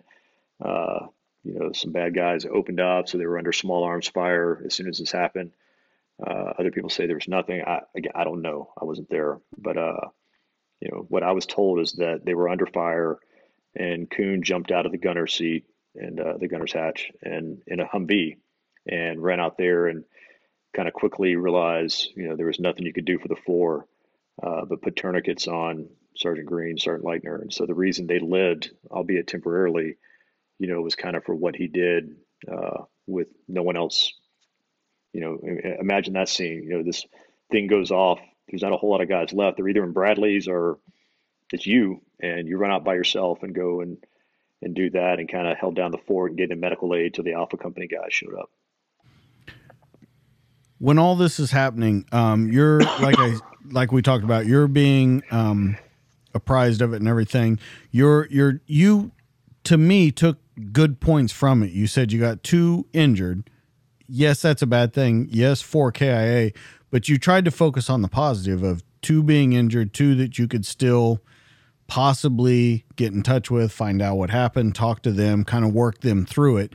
Uh, and then, of course, you have Kuhn that's also there who has his struggles later on. Can we talk about the first time? Um, uh, well, first, I want to talk about um, you and the first sergeant in the temporary morgue. This was a huge um, kind of point in the book um, that two men who tried to bottle it up the whole time couldn't do it anymore. It just exploded there. Um, you know, actually, it was uh, at that point I still was it was the first time, and again, you got man, first sergeant Orlando Garcia. I mean, that dude. You know, fast forward many years, you know, one of the best men in my wedding. You know, people talk about right brotherhood. I mean, like, it's just it's unbelievable what me and that man have, and uh, you know, just the rock, man. You know, it's like anything. Sometimes, you know, you're the commander, you get the credit for this great unit, and you'll never once hear me like the unit was built around that dude, and and, and I don't say that to be humble. Uh, I mean, sure, I played a part, maybe, but uh, what we had was because of that man. And anybody in Legion would tell you that, and they try to say it was me. I would tell you they're lying because they're trying to kiss my ass or something. And you know, he was an emotional guy, but he was just a rock for the men. And when we went in there to to see the bodies, uh, it was, and again, it's just dichotomy of just thought and numbness, uh, clarity, like I remember it, like it happened, you know, like many of those experiences, like it happened this morning, uh, of him just just losing it, and you know, just put his head on my chest and just started crying. And as, as painful and sad as that moment was, there was almost this feeling of like, you know, finally for once, you can be I'm the there strength. for him. Yeah, yeah, he was always there, you know, and it's. Uh, and, and, that's selfish to think of it that way. And I don't mean it as like taking advantage of that moment. I think you get what I'm saying. Yeah, no, but, absolutely. Uh, it's just a yeah. It uh. So yeah. So then you know that was when he, you know, he's got this horrible nosebleed while he was crying, and so like he came off from me and like I mean I'm just like covered in blood like all over my shirt. And, uh, so we leave there and he goes to get cleaned up and you know I don't give a shit. So I went to the chow hall and wasn't even. I mean, again, obviously I'm just numb and uh, so yeah, so that was when the guy came and kind of realized. I mean, at this point, word had spread around the base. You know, we're back at Rustamiyah, what was going on, and uh, it didn't take long to figure out, you know, who I was, and uh, so yeah, it was. Uh, so the guy came up, that other NCO. I don't know who it was, different unit, but it was just it, amazingly awesome in how he handled that situation. Uh, but, By telling yeah, so you he'll get you another shirt.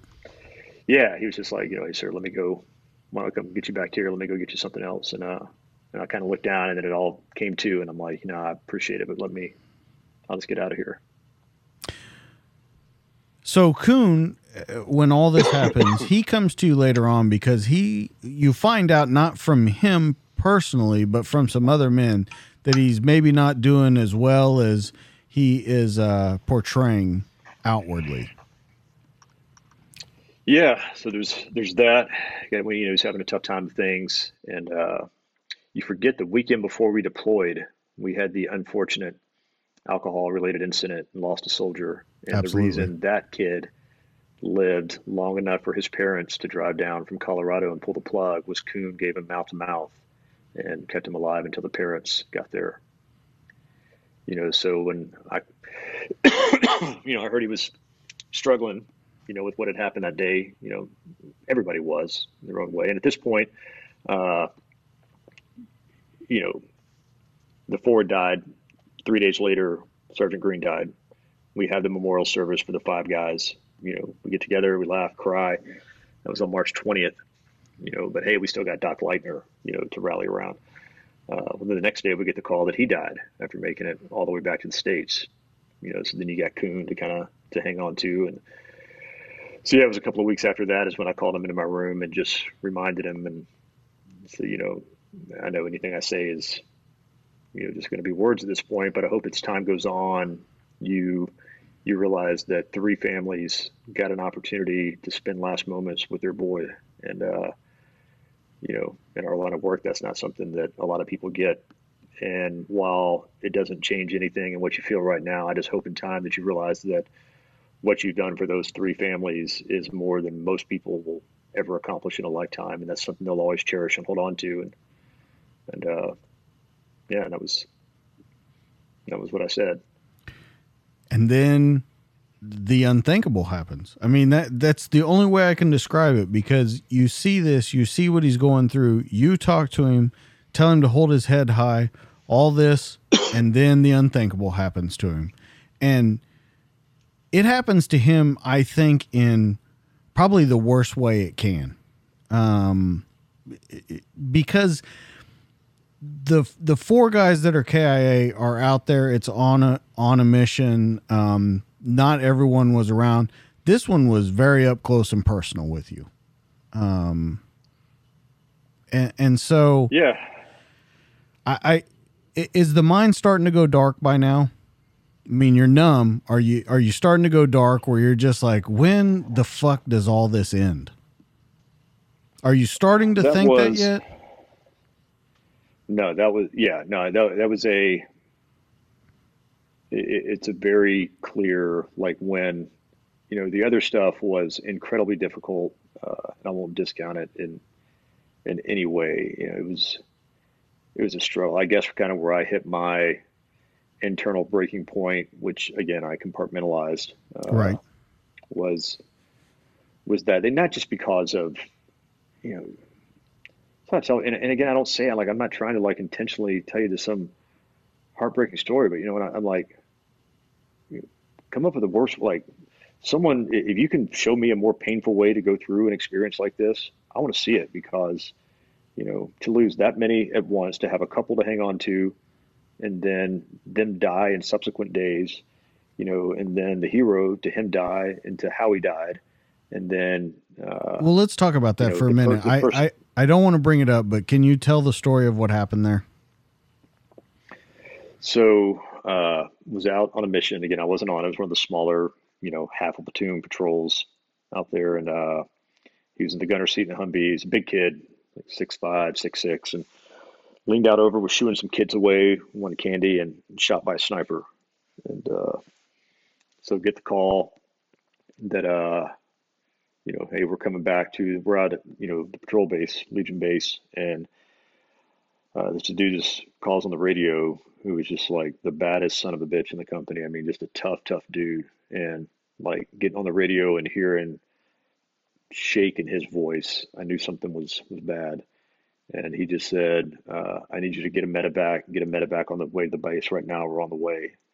And I was just like, okay, done. But you got to tell me more. I got to know something. And uh, just said, it's Coon. Uh, he's hurt. He's hurt real bad. Uh, it's a head wound. And so, so they pull up and, uh, you know, it's, and it, because of what had happened, you know, and how well respected he was by the men, uh, hearing, you know, Chris, Chris's voice when he called in, just, uh, kind of made the decision of, you know, let's just don't have everybody come out. Let's block this area off and, you know, everybody else stay inside. Handful of the senior guys. So me and one of the other platoon, uh, platoon sergeants and uh, a couple of the squad leaders, you know, from another platoon, uh, we went out and carried him in, and you know, you know, helmet was off, of course, had a bandage on it, and uh, one guy grabbed a leg, I grabbed another leg, or another guy grabbed the other leg, and I put my arms up uh, underneath his shoulders and head, and we were carrying him in. Uh, and we didn't put him on a stretcher or anything. Just wanted to get out and get him in. The doc was ready just to patch him up. The bird was on the way, and uh, so yeah, so the bandage came off, and that's when. And it, it, I, I don't not talk about it out of uh, like if it were you and I sitting around talking about it, you know, I'll I'll share it, but just in the off chance that someone in his family, I just spare the details just for absolutely. You know, it's not it's not pretty. Yeah, it's not pretty, and just this uh, sound he was making, uh, you know, so you you know it's not going to end well, and you know, so get him in there, they patch him up best they can, and you know, me and these other guys are covered in blood and other stuff again because the bandage came off, and so uh, the bird came, carried him out. Uh, amazingly, still alive. You know, but you knew, and this this sounds harsh, uh, but anybody would tell you like you don't want him to make it because if he does, you know he's going to be, you know, a, a, vegetable. As cruel as that sounds, uh, just again, it doesn't take much of an imagination to see what was not there anymore. So yeah, so that was when I went and cleaned myself up, you know, and kind of, you know, it's the beginning of the book, and uh, I know what you're getting to is I was again just that numb feeling, and before I went out and addressed the men to give them an update, you know, me and the other NCOs, myself and the the NCOs, we all went to separate bathrooms to get cleaned up, and uh, so yeah, that's when I looked up and I saw I had this cut on my face and didn't know what it was, and then kind of looked down and realized, you know, there's pieces of bone stuck in my hands, and I had uh, cut myself open. You know, it wasn't deep, a gash, nothing like stitches. I'm not trying to, but it was just more the thought and an idea of, you know, like I just remember stopping and looking, and it was just this, you know, I, I just what the fuck, you know, fucking cut myself open with, you know, some other dude's bone fragments from a skull. You know, it just it uh it it just sent me into a dark place just for from that uh the rage that I started to feel. You know, I talked about the tattoo earlier of you know what I'm you know I'm capable of, and everyone's got it in them. I'm not saying that because I'm. You just got to be in those situations to know. And uh, you know, I, kept it in. I had a job to do, but inside, man, was just uh. That's when I was like, my. That's kind of when I quit giving a shit and that, that's always go back. That's when the, I talk about the five years of my life that I lost. It started on that day. So you're kind of at a dichotomy there. You're don't give a shit, but you're still a company commander, right? Or have you have you released? I, yeah, yeah, no, not yet. I was for yeah. Yeah, you you haven't relinquished command yet, but you're yeah, like almost two more months. Yeah, yeah. so uh, like just thinking of that dichotomy there, you're the man in charge. That's your company, and you yep. are your give a shit meter is gone. So, how do you look at these other guys every day and expect them to have a give a shit? Back to that, uh, be careful. You know, the quote I use in the book is the old, you know, be careful when staying and staring in the abyss too long. At some point, it starts to stare back in. Your example earlier, be careful because you can turn into that kind of. I think I was, while inside, I was able to uh, channel that and just like let it out uh, when I was alone. Uh, and I cried, cried all the time when I was alone. That thing, and, and oftentimes it was like tears of. It, it sounds silly, like tears of like I would get so sad thinking about those things, but then I would get so angry, I would start crying. But then I knew I just had to find a way to to channel that and control that emotion because I did have a job to do, and I did have, and I knew you know, not everybody could compartmentalize things. And yet at this point, you have to start really, and dude, it wasn't just these events. So, I mean, along this, like every Bradley assigned to me destroyed by EFPs, three of the five M1s. So it's not like just these random attacks happen and that was it. These sad things happen. Like, you know, they didn't just like, okay, guys, we got you good. We're going to give you a break now. I mean, it was day in, day out. Uh, so I was very cognizant of like keeping the ship righted. I knew we were about to change command. I knew the guy that coming in to replace me was going to be awesome. Uh, exactly what the unit needed at that time. Uh, of course, no one wants to leave command, uh, especially. In fact, I was supposed to, but because of everything that happened, they pushed it back about a month and a half. Uh, but I knew that if I did anything right for that group of men over all the time and everything we'd been together was to at least do my part to keep the ship righted during those tough times. Does it scare you at all? Do you look at it and because this has never been an emotion of you to have this rage and this anger and this not give a shit? That's like the exact opposite of what we've talked Oh, about yeah. this whole what hour and a half. Uh, Yeah, yeah, Does yeah. it scare you? Do you go holy shit? It did. Uh, I and I, and I and I, I never acted on it. I'm uh, and proud of that. Uh, like maybe act on it a little bit, maybe push things uh, the envelope uh, in certain ways, but uh, but nothing you know to the point that felt like I was uh, violating any kind of oath or you know because at some point there's got to be a release, you know. And I the example I use is you know, and again, back to just how stupid things got. Like we had tanks assigned to us. Yet, if you ever wanted to fire a main gun round in Baghdad city limits, you had to get the brigade commander's permission. You know, are you going to call timeout in a fight? And like, oh, hold on, you know, bad guys, hit pause. You know, sir, can I get your initials so I can fire this thing? No, so all this is going on. You know, we'd lost the guys, and uh, so I was out one day, and because I had a tank platoon assigned to me, I told them, I'm like, teach me in, and you know, put me in a tank and teach me what the hell I'm doing, just so I can.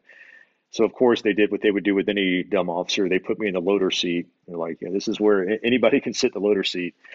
Uh, but I told them, I'm like, just in the off chance something ever happens, teach me how to load this thing. And so they did. Uh, the guys were great. And so we were out one day, and uh, EFP hit the tank in front of us. Luckily, everybody was okay, but it was a monster EFP. I mean, just like literally like sucked the air. We were probably 7,500 meters behind it, and like literally sucked all the air out of our tank that far behind it. Uh, uh, it disabled that other tank. Luckily, it didn't catch on fire. Uh, it didn't hit the. They always try to go to the fuel fuel cells and missed it.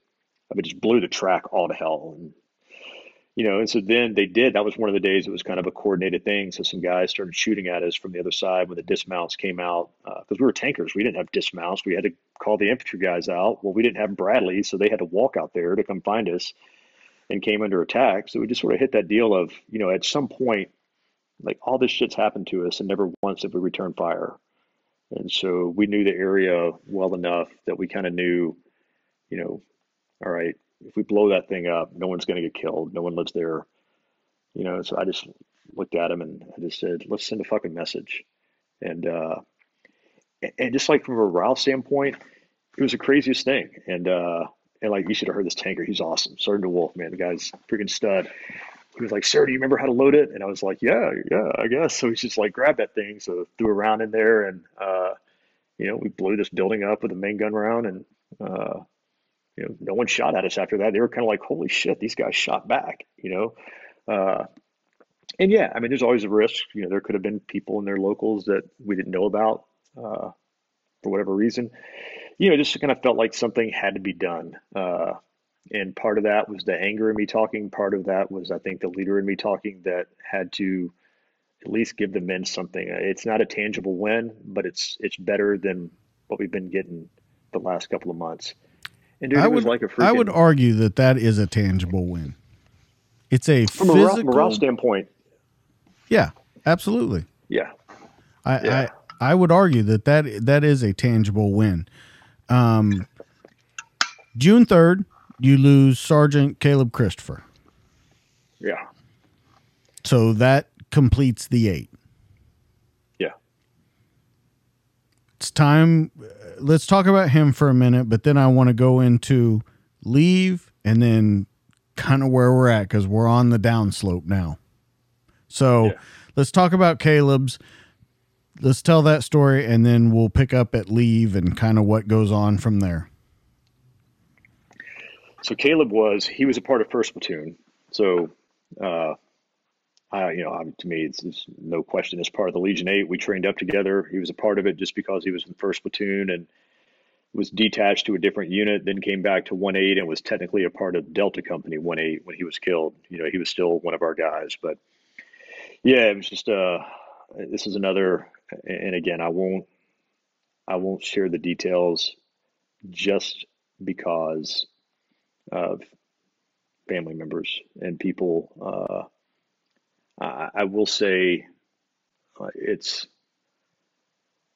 so we had another suicide as recently as three years ago, uh, and the suicide was a direct result of what happened that day. It's like literally one of the uh, just most horrific, grotesque things. I'll, I'll just leave it at that. Uh, but was killed instantly, and so yeah, so he was the eighth. In fact, I had left command at that point. I, I, this was a week after I left command.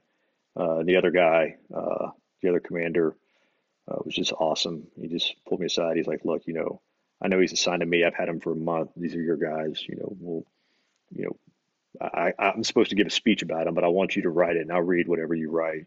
You know, for the commander's speech. He, uh, Caleb was just a stud, man. Uh, awesome guy. And so, do you feel yourself more and more? Or are we still sliding down this ravine? At this point, you know, I'm out of command and, you know, go to the S3 shop and I work in there and, and they pretty much, you know, uh, initially they wanted to get me out of there and like get me to brigade, uh, to a brigade staff position at a different fob just to completely get away from all everything. Uh, I fought that, and my bosses agreed that even though I'm not in command because of everything and because I'd been with these guys the first deployment, that you know at some point one of these guys is one like you know they may want a shoulder to lean on and somebody outside of these. So it'd probably be good just to have me around, not for the day to day, like be removed from the unit, but there if one of the guys needs something. So they kept me there, and a part of that it was like you know hey come to work, but like just take whatever time you need to kind of process all the stuff that uh you know take this time to get your head right but also be there for any of the men if they need anything. Uh, but yeah after a month you know then went did my s3 job which was like any support desk. It's the first time i'd had really a true you know staff job in the military and it sucked. It's one of the reasons i got out well, yeah. So then, uh, I, I definitely think it couldn't have helped your mental state at all. No, if anything, it gave me, and the guys I was in the three shop with were great, uh, good, just laughing, just find any reason not to talk about it. But uh, yeah, going back and living in the headquarters barracks in a room by myself, you know, it was probably too much, too much alone, free time by myself at night. Well, as we come to find out, that you're going to spend a lot of those times. So, July, yeah. you go on leave, you get your tattoo. There's talks of divorce again. Um, you're kind of reaching the end of. Uh, you're getting close to the end of your rope on this one. You're really starting to pull back away. Um, what are, what are you going through? like I said earlier, the I, mean, I didn't care. You know, now one very important part that we brought it up, but we kind of left out before that second deployment. Chrissy and I had a great year plus together uh, in between the deployments. We did. Absolutely. And, uh, we had our, our son, absolutely, Cole together, who was born, you know, three months before that deployment. Uh, but I, I really didn't. You know, I always talked about being the guy that could flip the switch and find a positive thing in life and focus on that. Uh, you know, and for me, it's like all, I cared about. Like, I can't get home fast enough. Uh, I can't get out of the army fast enough. I don't give a shit what I do for a career. Uh, I just want to get back and be a father, be a father to Cole, and nothing else really matters. We get divorced, fine. We get divorced. Uh, I was kind of done putting the energy into that at that point. Not, not how that sounds when I say that, but again, no. back to the give a shit meter. Like it was just like I, I was done. Like you know what I've you said it. Like I mean, I was the guy that like was always trying to be there for everybody else, you know, and all this. And yeah, I had a little bit of a pity party for myself. Like, you know, it's it can't. It it been this just slow. Just all right. This sucks. All right. A month later, wow, this sucks worse. A week later, wow, this sucks even worse than that. You know, and it's like at so, what point, I'm like, well, if I just don't care about anything, then things will quit sucking. But they didn't. No, no, not at all. They, they, they sucked worse and worse. And yeah, so, yeah, exactly. I, I mean, you That's even the, reach the a point where logic. you even reach a point where, as you're out, you, you know, you you are offered a position um, of of a little bit higher command. You turn that down to to resign your commission to get out. Um, you get out, um, but everything's not gravy when you get out. Uh, there, you take a job. You're in Colorado. You train. the The distance grows. Uh, you say in the book that it became an easy thing because you guys have been separated so much. But uh, I mean, really, you guys are separated again. You're away from your son. The one thing that you wanted to do to get out. Uh, there's a divorce very much looming on the horizon. You, you're going down, and you find yourself, I would guess, pulling back away from everyone, really not talking to anyone. And now with Chrissy gone, there's really no one to talk to. Yeah. And so when you talk about being in the headquarters barracks and spending a lot of time alone, now you're really spending a lot of time alone. And I thought it was interesting that you talk about that you would set up your schedule to make you feel like you had a life. I thought that was super interesting in there that you would you would set up to go out and you could go to a bar, order a drink, order your food, joke with the bartender, get your food and be gone in 15 minutes. And that in your mind set up a regular normal existence. Well, there was enough like you know, you start going down this, and, and always kind of equate it to like you have, you know, there's the norm, then there's the exception, and for me, you know, the bad days were the exception, and uh, you know, it, it doesn't happen overnight. You don't realize it. It may happen overnight. You don't realize it overnight. Is that the exception became the norm, and but there is still a, a part of me that realized that this path that I was going down and that I needed some, you know, I need to find some bit of interaction, some bit of, but I don't want to go and like sit down and make the effort to like create some lifelong friend and go out and, you know, go canoeing on the weekend all day. It was, well, hey, if I go to the same couple places and eat all the time, strike up a 10, 15 minute conversation with people, yeah, I can walk in and be like, yep, uh, give me my whatever IPA and your flatbread pizza and, uh, and go ahead and give me my check too. And like literally, I would order my drink, sometimes order two drinks, my pizza, and I get my tab at the same time. And then I would BS with the bartender for a little bit and get my food, eat, and I'd be out of there. And I'd be to me, I'm like, hey, I just went out, I interacted, I'm good. Look at me. I'm you know, obviously I, I laugh at that now, but it made sense at the time. Right. But uh, I would ask the question somewhere in your mind, even at that time, somewhere in your mind, you had to be telling yourself, this is not normal. Yeah, yeah, and that's why I, I knew it wasn't normal. Uh, so, do you think you were fooling my, yourself? My no, I thought that I was like, and again, it's you get on this thing, and like you know, normal becomes, you know, it's like define normal. right. Yeah. Normal becomes relative, and so for me, it, like I was making it. I, knew that I wasn't the guy that I'd always been and I knew I needed to do something to get me back to being me. I had no idea what the hell that was, but I could feel these little small voids. And sometimes, and it sounds silly, that little 10, 15 minute interaction would make me, all right, cool. You know, I'm, I'm back. I'm getting back out. I'm talking to people. But I didn't do anything. I just to stack on top of that, it was just wash, rinse, repeat, do the same exercise a couple of times a week and never make any meaningful change. I mean, you go so far as you say that you try a lot of different things. You try religion, uh, you try a counselor, the first counselor that you're immediately stand off with. The religion thing was pretty interesting to me also because you used to read the newspaper, drink your coffee while they sang and everything. Then you went in thinking, I'll hear a message and that will lead me towards the right thing. And you never heard it until a little ways in, and then they start talking about inner walls. And you say, It spoke to me, but then you never went back. It's like, I want to get better, but I really don't want to get better.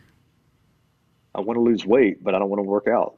You know, it's uh, you know, and I was a guy, and, and I really struggled with the religious aspect of it because I was a guy that was very religious growing up. I mean, heck, I went to a private Baptist college. You know, it had always been a big part of my life. I'd been on a mission trip before. Uh, you know, so due to, I mean, I have Bible verses tattooed on me. Well, can can I mention you know, something real quick while we're talking about this? Because because I, I I think it's very relevant for what we're talking about. When you had the private come and talk to you, and he said that Yeah. he prayed and Jesus Christ was his rock, and you told him, "Well, I watched these two guys pray, and look what it got them." Yeah. And so it it that's One why the that's why the religion thing was so interesting to me that you thought, well, let me go to this. And then when you start to make progress, you're like, nah, not ready. Yeah, because I felt like uh, the hypocrite. A lot of ways you could say, you know, again, for something that's just been such a part of my life, and then when I started questioning it, uh, and it was a culmination of all these things. And I said it to that kid after, you know, the seven guys had died, the first seven, and you know, it's one of my life's regrets. You know, that I just took this thing that this kid hung on to, and I gave him a reason to doubt it. I didn't do it eh, that that was the mind. I didn't do it to be a dick to him. I did it because that was the mindset I was in, and because, and I think I said it because all those things and the manner in which they went down. Back to, you know, and I didn't want to say it earlier because I knew we'd eventually we're going to get to this. But all right, things happen for a reason. All our past, you know, are pre, you know, Predetermined. if you if you, if you can find a way to predetermine like you, you can get to the end and say all right look at legion 8 and everything we've done. It's great it wouldn't happen but uh, you know i know a lot of people that would give up that to not have the events leading up to it because of it. So that's where i struggle with the things happen for a reason. And then say like faith is a very easy thing to have but it's a very hard thing to get back. And uh, you know, like blind faith is a, is a beautiful thing. And when I started questioning it, uh, it not only made me say that horrible thing to that poor young kid, that's what led me when I would go in, like I would hear something that it would make me feel good, but I would immediately go to, but I'm questioning it in so many other ways. Like I hear this, this message resonates with me, but then I have, you know, that's the angel on this shoulder. Then I got, you know, my asshole Jeff over on this shoulder. Like, well, don't forget how you felt, you know, if that message did all this stuff and resonates with you, then how the hell could they let all these other things happen in such a painful way to these men? Uh, and it's not just my, I mean, you read the stories, you know, the kid drowning in the freaking sewage, the guy going to meet his baby and dying on the way in. Like, yeah, I just, I wanted to get that faith back, but I wasn't ready then. So you you meet this counselor. You guys kind of hit it off right away. What was it about this guy that was different than religion, the first counselor, uh, and and really ultimately what led you to this was your mom saying that she was worried about you, that she didn't think you were coming back from it. Yeah, you know, to hear your mom, you've heard me obviously talk about her, and to tell me that I looked dead inside, uh, and it just broke her heart that she was nothing that you know she could do about it. Something I was going to have to figure out on her own. So that led me to at least give it another try. Uh, you know, it didn't like again, not some overnight overnight change, and yeah, so this guy was recommended to me, uh, and I think what, a couple things that drew me. One, I laughed. So someone gave me his name. Like he's the best guy out here in Tyler. I called him and he started the conversation with, Hey, I'll talk to you, but I'm not seeing any new patients right now. But I want to hear your story so I know who to recommend you to if you're comfortable if I recommend you to somebody.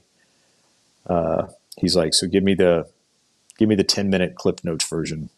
And at like seven minutes in, he just stopped and said, uh, Are you available at this time tomorrow? And I was like, and I was like, you know, yeah, you need to finish up. He's like, no, I've changed my mind. I'm going to take you. I'm going to find a way. And so there's part of it is just like, and, I always laugh. I'm like, you know, God, I was so freaking jacked up that this guy was like, hey, I want to, this is going to be a challenge, you know. Uh, but there's a part is like, you know, that, that meant something that uh, he did it. And then I like the way of, you know, he just kind of early on said, let's, let's just get the tough stuff out of the way. Like, let's, we kind of touched on it some of the day. Uh, you know, in the whole mirror incident deal, you know, when I had said that to the first counselor way before, uh, he like just had a horrible answer and, you know, was like, you know, wow, that sucks, dude. I'm like, yeah, no shit. I know that, you know, tell me something I don't know, you know, but he just looked at it and just, uh, like didn't bat away the whole thing of like, you know, wow, you know, this is something, uh, He's like Jeff Hollywood couldn't make something like that up, and uh, it's something that uh, is forever going to be a part of who you are, and you know you have to learn to accept it. And just that those words, the idea of acceptance and choice, and me having the ability uh, where I'd spent five years. Uh, the, the, more I fought it, the more of a stranglehold those things. And I think it was just me. Anybody who's been through any kind of significant trauma uh, in life, you always want to. Why did this happen to me? You know, why couldn't? And the more you fight it, the more it grabs you, and the deeper it gets its claws into you. And then, you know, owning it and accepting that it's forever going to be a part of who I am, and knowing that every day. Uh, the choice of how I'm going to respond to that lies with me and not the actions of others is ultimately what really led to me making meaningful change. Well, I thought it was even interesting in you saying all that about him and what you liked about him. He even framed the mirror question to you different than anyone had. He asked, yeah. Are you looking into the mirror or are you standing away looking at yourself looking in the mirror? Yeah. Yeah. And that's for the whole thing of and when I told him it was the latter, and I said, you know, man, I've never thought of it that way before, but it's more like I'm kind of afar looking at myself. And uh, he said, well, that tells me that you haven't accepted it. And Jeff, we can't deal with things aren't we can't deal with things unless they're real, and things aren't real until we accept them. And we have to literally and figuratively get you back to where you can look into a mirror again. Because again, for like five years, I did everything in my power to not look into a mirror. I mean, shaved my head, brushed my teeth in the shower, uh, avoided it at all costs because it just brought back that image. Uh, and again, back to that control, and then I would just fight it more, you know. Uh, but starting that day is when I just started to. It's there. It's part of who I am. It still happens now. Just now, it doesn't shit on my day like it used to. Did you feel physically different? I felt like well, let, let, me time, let me like, ask this question this way because let me describe a little better, and I think it'll help you answer the question. When I mean, do you physically feel better? As I'm reading your story and you're talking about the darkness and the music that you listen to, and and just all these things, I just imagine you being exhausted all the time, just tired. And do you feel? Different? Do you feel like you're ready to go out into the world? Because when I read it, it just seems like you're ready to go out the door as long as you need to and then come back in. Man, it's so wild you say that. Like, I think back to the memories. Uh, I think, like, I think about Colorado. Colorado is a beautiful place, sunny 300 days a year, but I think of it like cold and dark and snowy, you know, the few times that it did. And when I got to Tyler, you know, that first you know year and a half I was there, it did happen to be one of the wettest falls they'd ever had. But it's like my all my early time was in Tyler was like rainy and dark and overcast and cold. And then like when all this, you know, and it sounds cheesy, but like I think back to that five year stretch and everything felt dark. And then I think back to once I started that process with him. And again, it wasn't an overnight fix, but like ever since then, like all the memories of my life are like more associated with sunshine and bright, happy, and being active and doing stuff. To your question, you know, physically, did I feel better? Yeah, it was like, you know, just like this mental that transitioned and you know, metamorphosis into physical of like hope, and hope is a beautiful thing. And for the first time in five years, I felt hope. Another interesting thing that you point out in the book that I thought was you never turned to drugs you never really turned to alcohol. You drank and stuff, but you never yeah. turned to the bottle. You never turned to drugs. And as far as I know, you never contemplated suicide. No. Uh, and no, and this is where the story just, jumps off the track for me because you have every single um, box checked for all of that stuff to be happening. And instead, you just hole yourself away and the destruction that those things would bring still happened to you, just not with those pushing it along. It was almost yeah. you were your own worst enemy. Yeah, I didn't need it was uh say I didn't turn to that because uh, I had Cole. If I didn't have Cole, who knows where things would have gone. Uh, but just because I didn't do those things didn't mean that I didn't take uh, an emotional and physical toll on my body. And you know, I was like, I wasn't a bad father back then, but I wasn't a father that I'm capable of being or should have been. Uh, you know, just because I wasn't the man during those years that I'm capable of being and setting the example to him. Uh, so yeah, it was a it was a different kind of uh, toll that I was taking on myself, uh, but a toll nonetheless. Let's move to the workout of the day in this group because this is the the last thing that I looked at and I was like, wow. The people that you chose to tell your story to throughout the entire book. And I'm talking about the guy you called from Iraq and you said, I don't want to hear anything from you. I just want to tell you this. And you tell him the story. And then you tell your workout buddies the story. And just the people that you picked throughout the book to tell your story to made absolutely no sense to me. It does when you look at it. It does when yeah. you look at it overall. As you're reading it though until you get to the end of the book you're like i don't understand. He's got his mom. He's got chrissy. He's got this. He's got that. But he's picking these random people to tell is it because you could spend that 15 minutes with them? It's because it was random. There was nothing of any depth there uh, you know i mean i got to know these people fairly well but we weren't like best friends or anything. Uh, it was just a that was one of the things the counselor encouraged me. Is like just try it out, just go try and share this with somebody outside of your comfort zone. And this just seemed like an easy. I mean, hell, they're really the only people I knew in Tyler, the only people I had to share it with. You know, but in hindsight, uh, at the time, probably the the least likely group you would expect. Uh, but in hindsight, it was the perfect group because back to maybe there are times where things are preordained of you know, if I wouldn't have shared it with that group, then the idea for the workout wouldn't have happened. And well, uh, it just seems to me through the entire book, that's what figured you out was I, it, all these things are happening for a reason. You tell them, you create this workout to pay homage to these guys. You have people that'll try out the workout to see if it'll work. I mean, you have all these things. And then when you finally launch this workout and you see the massive amount of people that come in and you see people, you talk about one guy in particular um, that comes in, but you see that it's not just soldiers that you're changing your their lives. It's other people that you're that you're changing their lives at a almost core level of them to understand what's going on. And I'm talking about the guy who was losing his father to cancer, then heard yeah. your story and decided, hey, mine's not so bad. I can do this. And you change his thinking almost at a core level.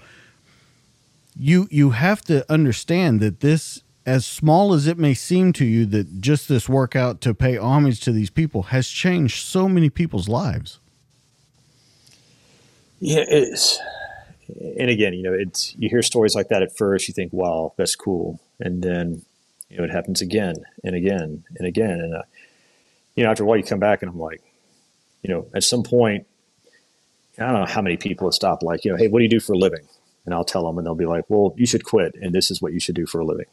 Uh, and, and, it's not that it's it's me; it's the story of it, it's the message behind it. It's not Jeff's story; it's the message of you know what we all went through you know and yeah a lot of it's told through my eyes and my own personal experiences but i think that i'm representative of the, the broader group. Uh, but yeah you know and, kind of and i think you probably remember the part in the book where linda sergeant green's mom was at the one gold star event and was telling another gold star mom about a legion 8 event coming up and just started crying and just said uh, it's like you know, sweetie what's wrong? And she's like you know my boy doesn't have a legion 8 and you know that comment there is a lot of what ultimately led to uh, me deciding to write the book, uh, because you know I kind of mentioned to you before the, you know I, am a big proponent, and it's not you know we kidded around about the soft guys earlier. It's it's not a knock on them. Those guys are awesome, and yeah, you hear more about them because their books are sexier and the stories are cooler, and young kids when they go in looking for podcasts. They don't go and Google, you know, Army infantry captain. You know, they go and Google Delta Force or SEAL Team Six, and and I get that, and they're awesome. But there's just so many more stories of like what me and my men went through, just because there's more of us. Uh, the stories are different. They're not better or worse. They're just different. And uh, you know, if, if our story, you know, can be can fill that void for someone that doesn't have a Legion 8. But if our message of, you know, never letting your circumstance, past or present, dictate what you're capable of moving forward in life, uh, the example we can set because we are just regular, conventional army dudes. You know, we're not these mythical. And it, it, again, I got plenty of soft friends. They would tell you, like, man, I'm the most mediocre, average guy in the world. Just I have a, you know, inability to quit, and that's why I was able to do what I do. Uh, but right or wrong, you know, sometimes the perception of those guys is people don't feel like they can relate to them because they seem almost otherworldly. But you see an average Joe like me, and you know, the men that I serve with they can relate to that. And just a big believer that, uh, and I say it all the time. I mean, I think it's the greatest gift that we have as humans is the ability to inspire someone else to say, you know what, if he can do it, if she can do it, so can I. And so that is just what the message of what Legion 8 and about what me sharing, you know, my personal story through the book is trying to set that example and just show other people, so can you.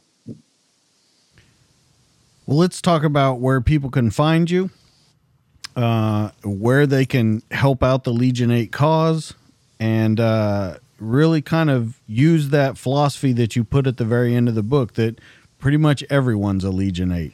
No matter what you're yeah. going through, you're a Legion 8. So, first off, where yeah. can people find you? Uh, best place, you know, I got my Facebook stuff I kind of do for family and the kiddos. I'll do some of my kid stuff on Instagram, but Instagram is where I try to do most everything. Uh, you know, so it's uh, Jeff R. Morris, pretty simple. I got a boring name. Uh, then Legion 8 Foundation uh, has its own Instagram page as well. Uh, it's Legion 8, it's the number 8, kind of as you got it there on your screen now, dot .org. Uh, I will say the website, so there's a lot going on. I was kind of going one direction with one thing, with things. Then COVID hit and uh, sort of pulled back, Legion 8 a little bit, just uh, a lot going on with the kids, demanding job, and always said I'm not going to half-ass something that involves the legacy of my men. Uh, so I kind of pulled some things down, uh, took the Legion 8 store down, uh, just because the vendor I was going with. Unfortunate situation there, family. So anyhow, I say all that like we're getting ready to ramp things back up with Legion 8 uh, to start doing some more events. You know, we can travel around to them you know, it's kind of centered around the CrossFit WOD. Uh, I actually really don't even do CrossFit much anymore, but you know, always will. But we're trying to really scale and grow Legion 8 behind it being just a, a CrossFit deal.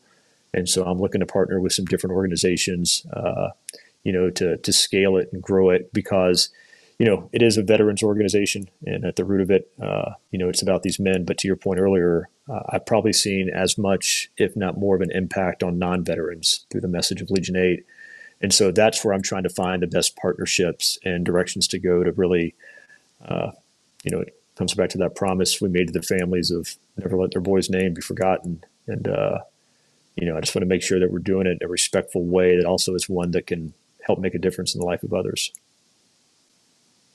Well, I will tell you, Jeff, I've told you before that that this book is is absolutely fantastic. Uh, everyone can read it. It's not just like you said, a soldier story. I think that you can learn so much from it. Hearing the people that just come up to you at the end of the book, I mean, the last, I don't know, 15 pages of the book, just to hear their stories and how it's affected them. You, you guys need to pick this up. You can pick it up on Kindle. You can pick it up on Audible. You can buy it on Amazon Prime. Uh, please get a hold of this book and read it and listen to Jeff's story because it is an absolute just amazing story of growth and of someone who thought they had lost everything and brought it all back. And and Jeff, it, it is an honor to meet you, to have you on the show to tell you this story. Um, I, I don't know what else to say to you. I hope you all the future successes in the world, and uh, thank you for bringing this book to us. No, I mean, DJ, thank you, man. And it's uh, you know, first and foremost, I appreciate the kind words about the book. Uh, you know, but it's it, it's all about awareness and getting the story out there. Uh, and I tell people that like, you know, you've had other guests that have written books on there for guys like me, and we could out talk offline about this story of trying to get a, a no name infantry captain published out there. Uh, I'll just say this: we made it. You know, I got an incredible agent, uh, and made it to like all the big publishers uh, like the big time publishers, and made it to the final review board, like to four of the five. and every one of them said, "Love the book." These are their words, not mine. One of the best we've read in the space, uh, but no one's ever heard of this guy. We don't think it'll sell, you know, which is fair. Hey, I'm a big boy. I can, you know. Uh, so yeah, I mean, it's just awareness, and I wouldn't have the opportunity to make awareness if it wasn't for for shows like yours. So I appreciate what you're doing, not just for my story, for all the other great stories that you're telling. And I, I told you earlier when we were texting, just to don't ever stop doing it, man, and keep up the great work. Yeah, thank you so much. So, guys, I think that's going to be it for the show. Once again, it's Legion 8. You can find it at legion8.org. You can find it on Instagram. They're starting to kick back up. Uh, make sure that you go check out the book, Legion Rising. That's going to be it for the show.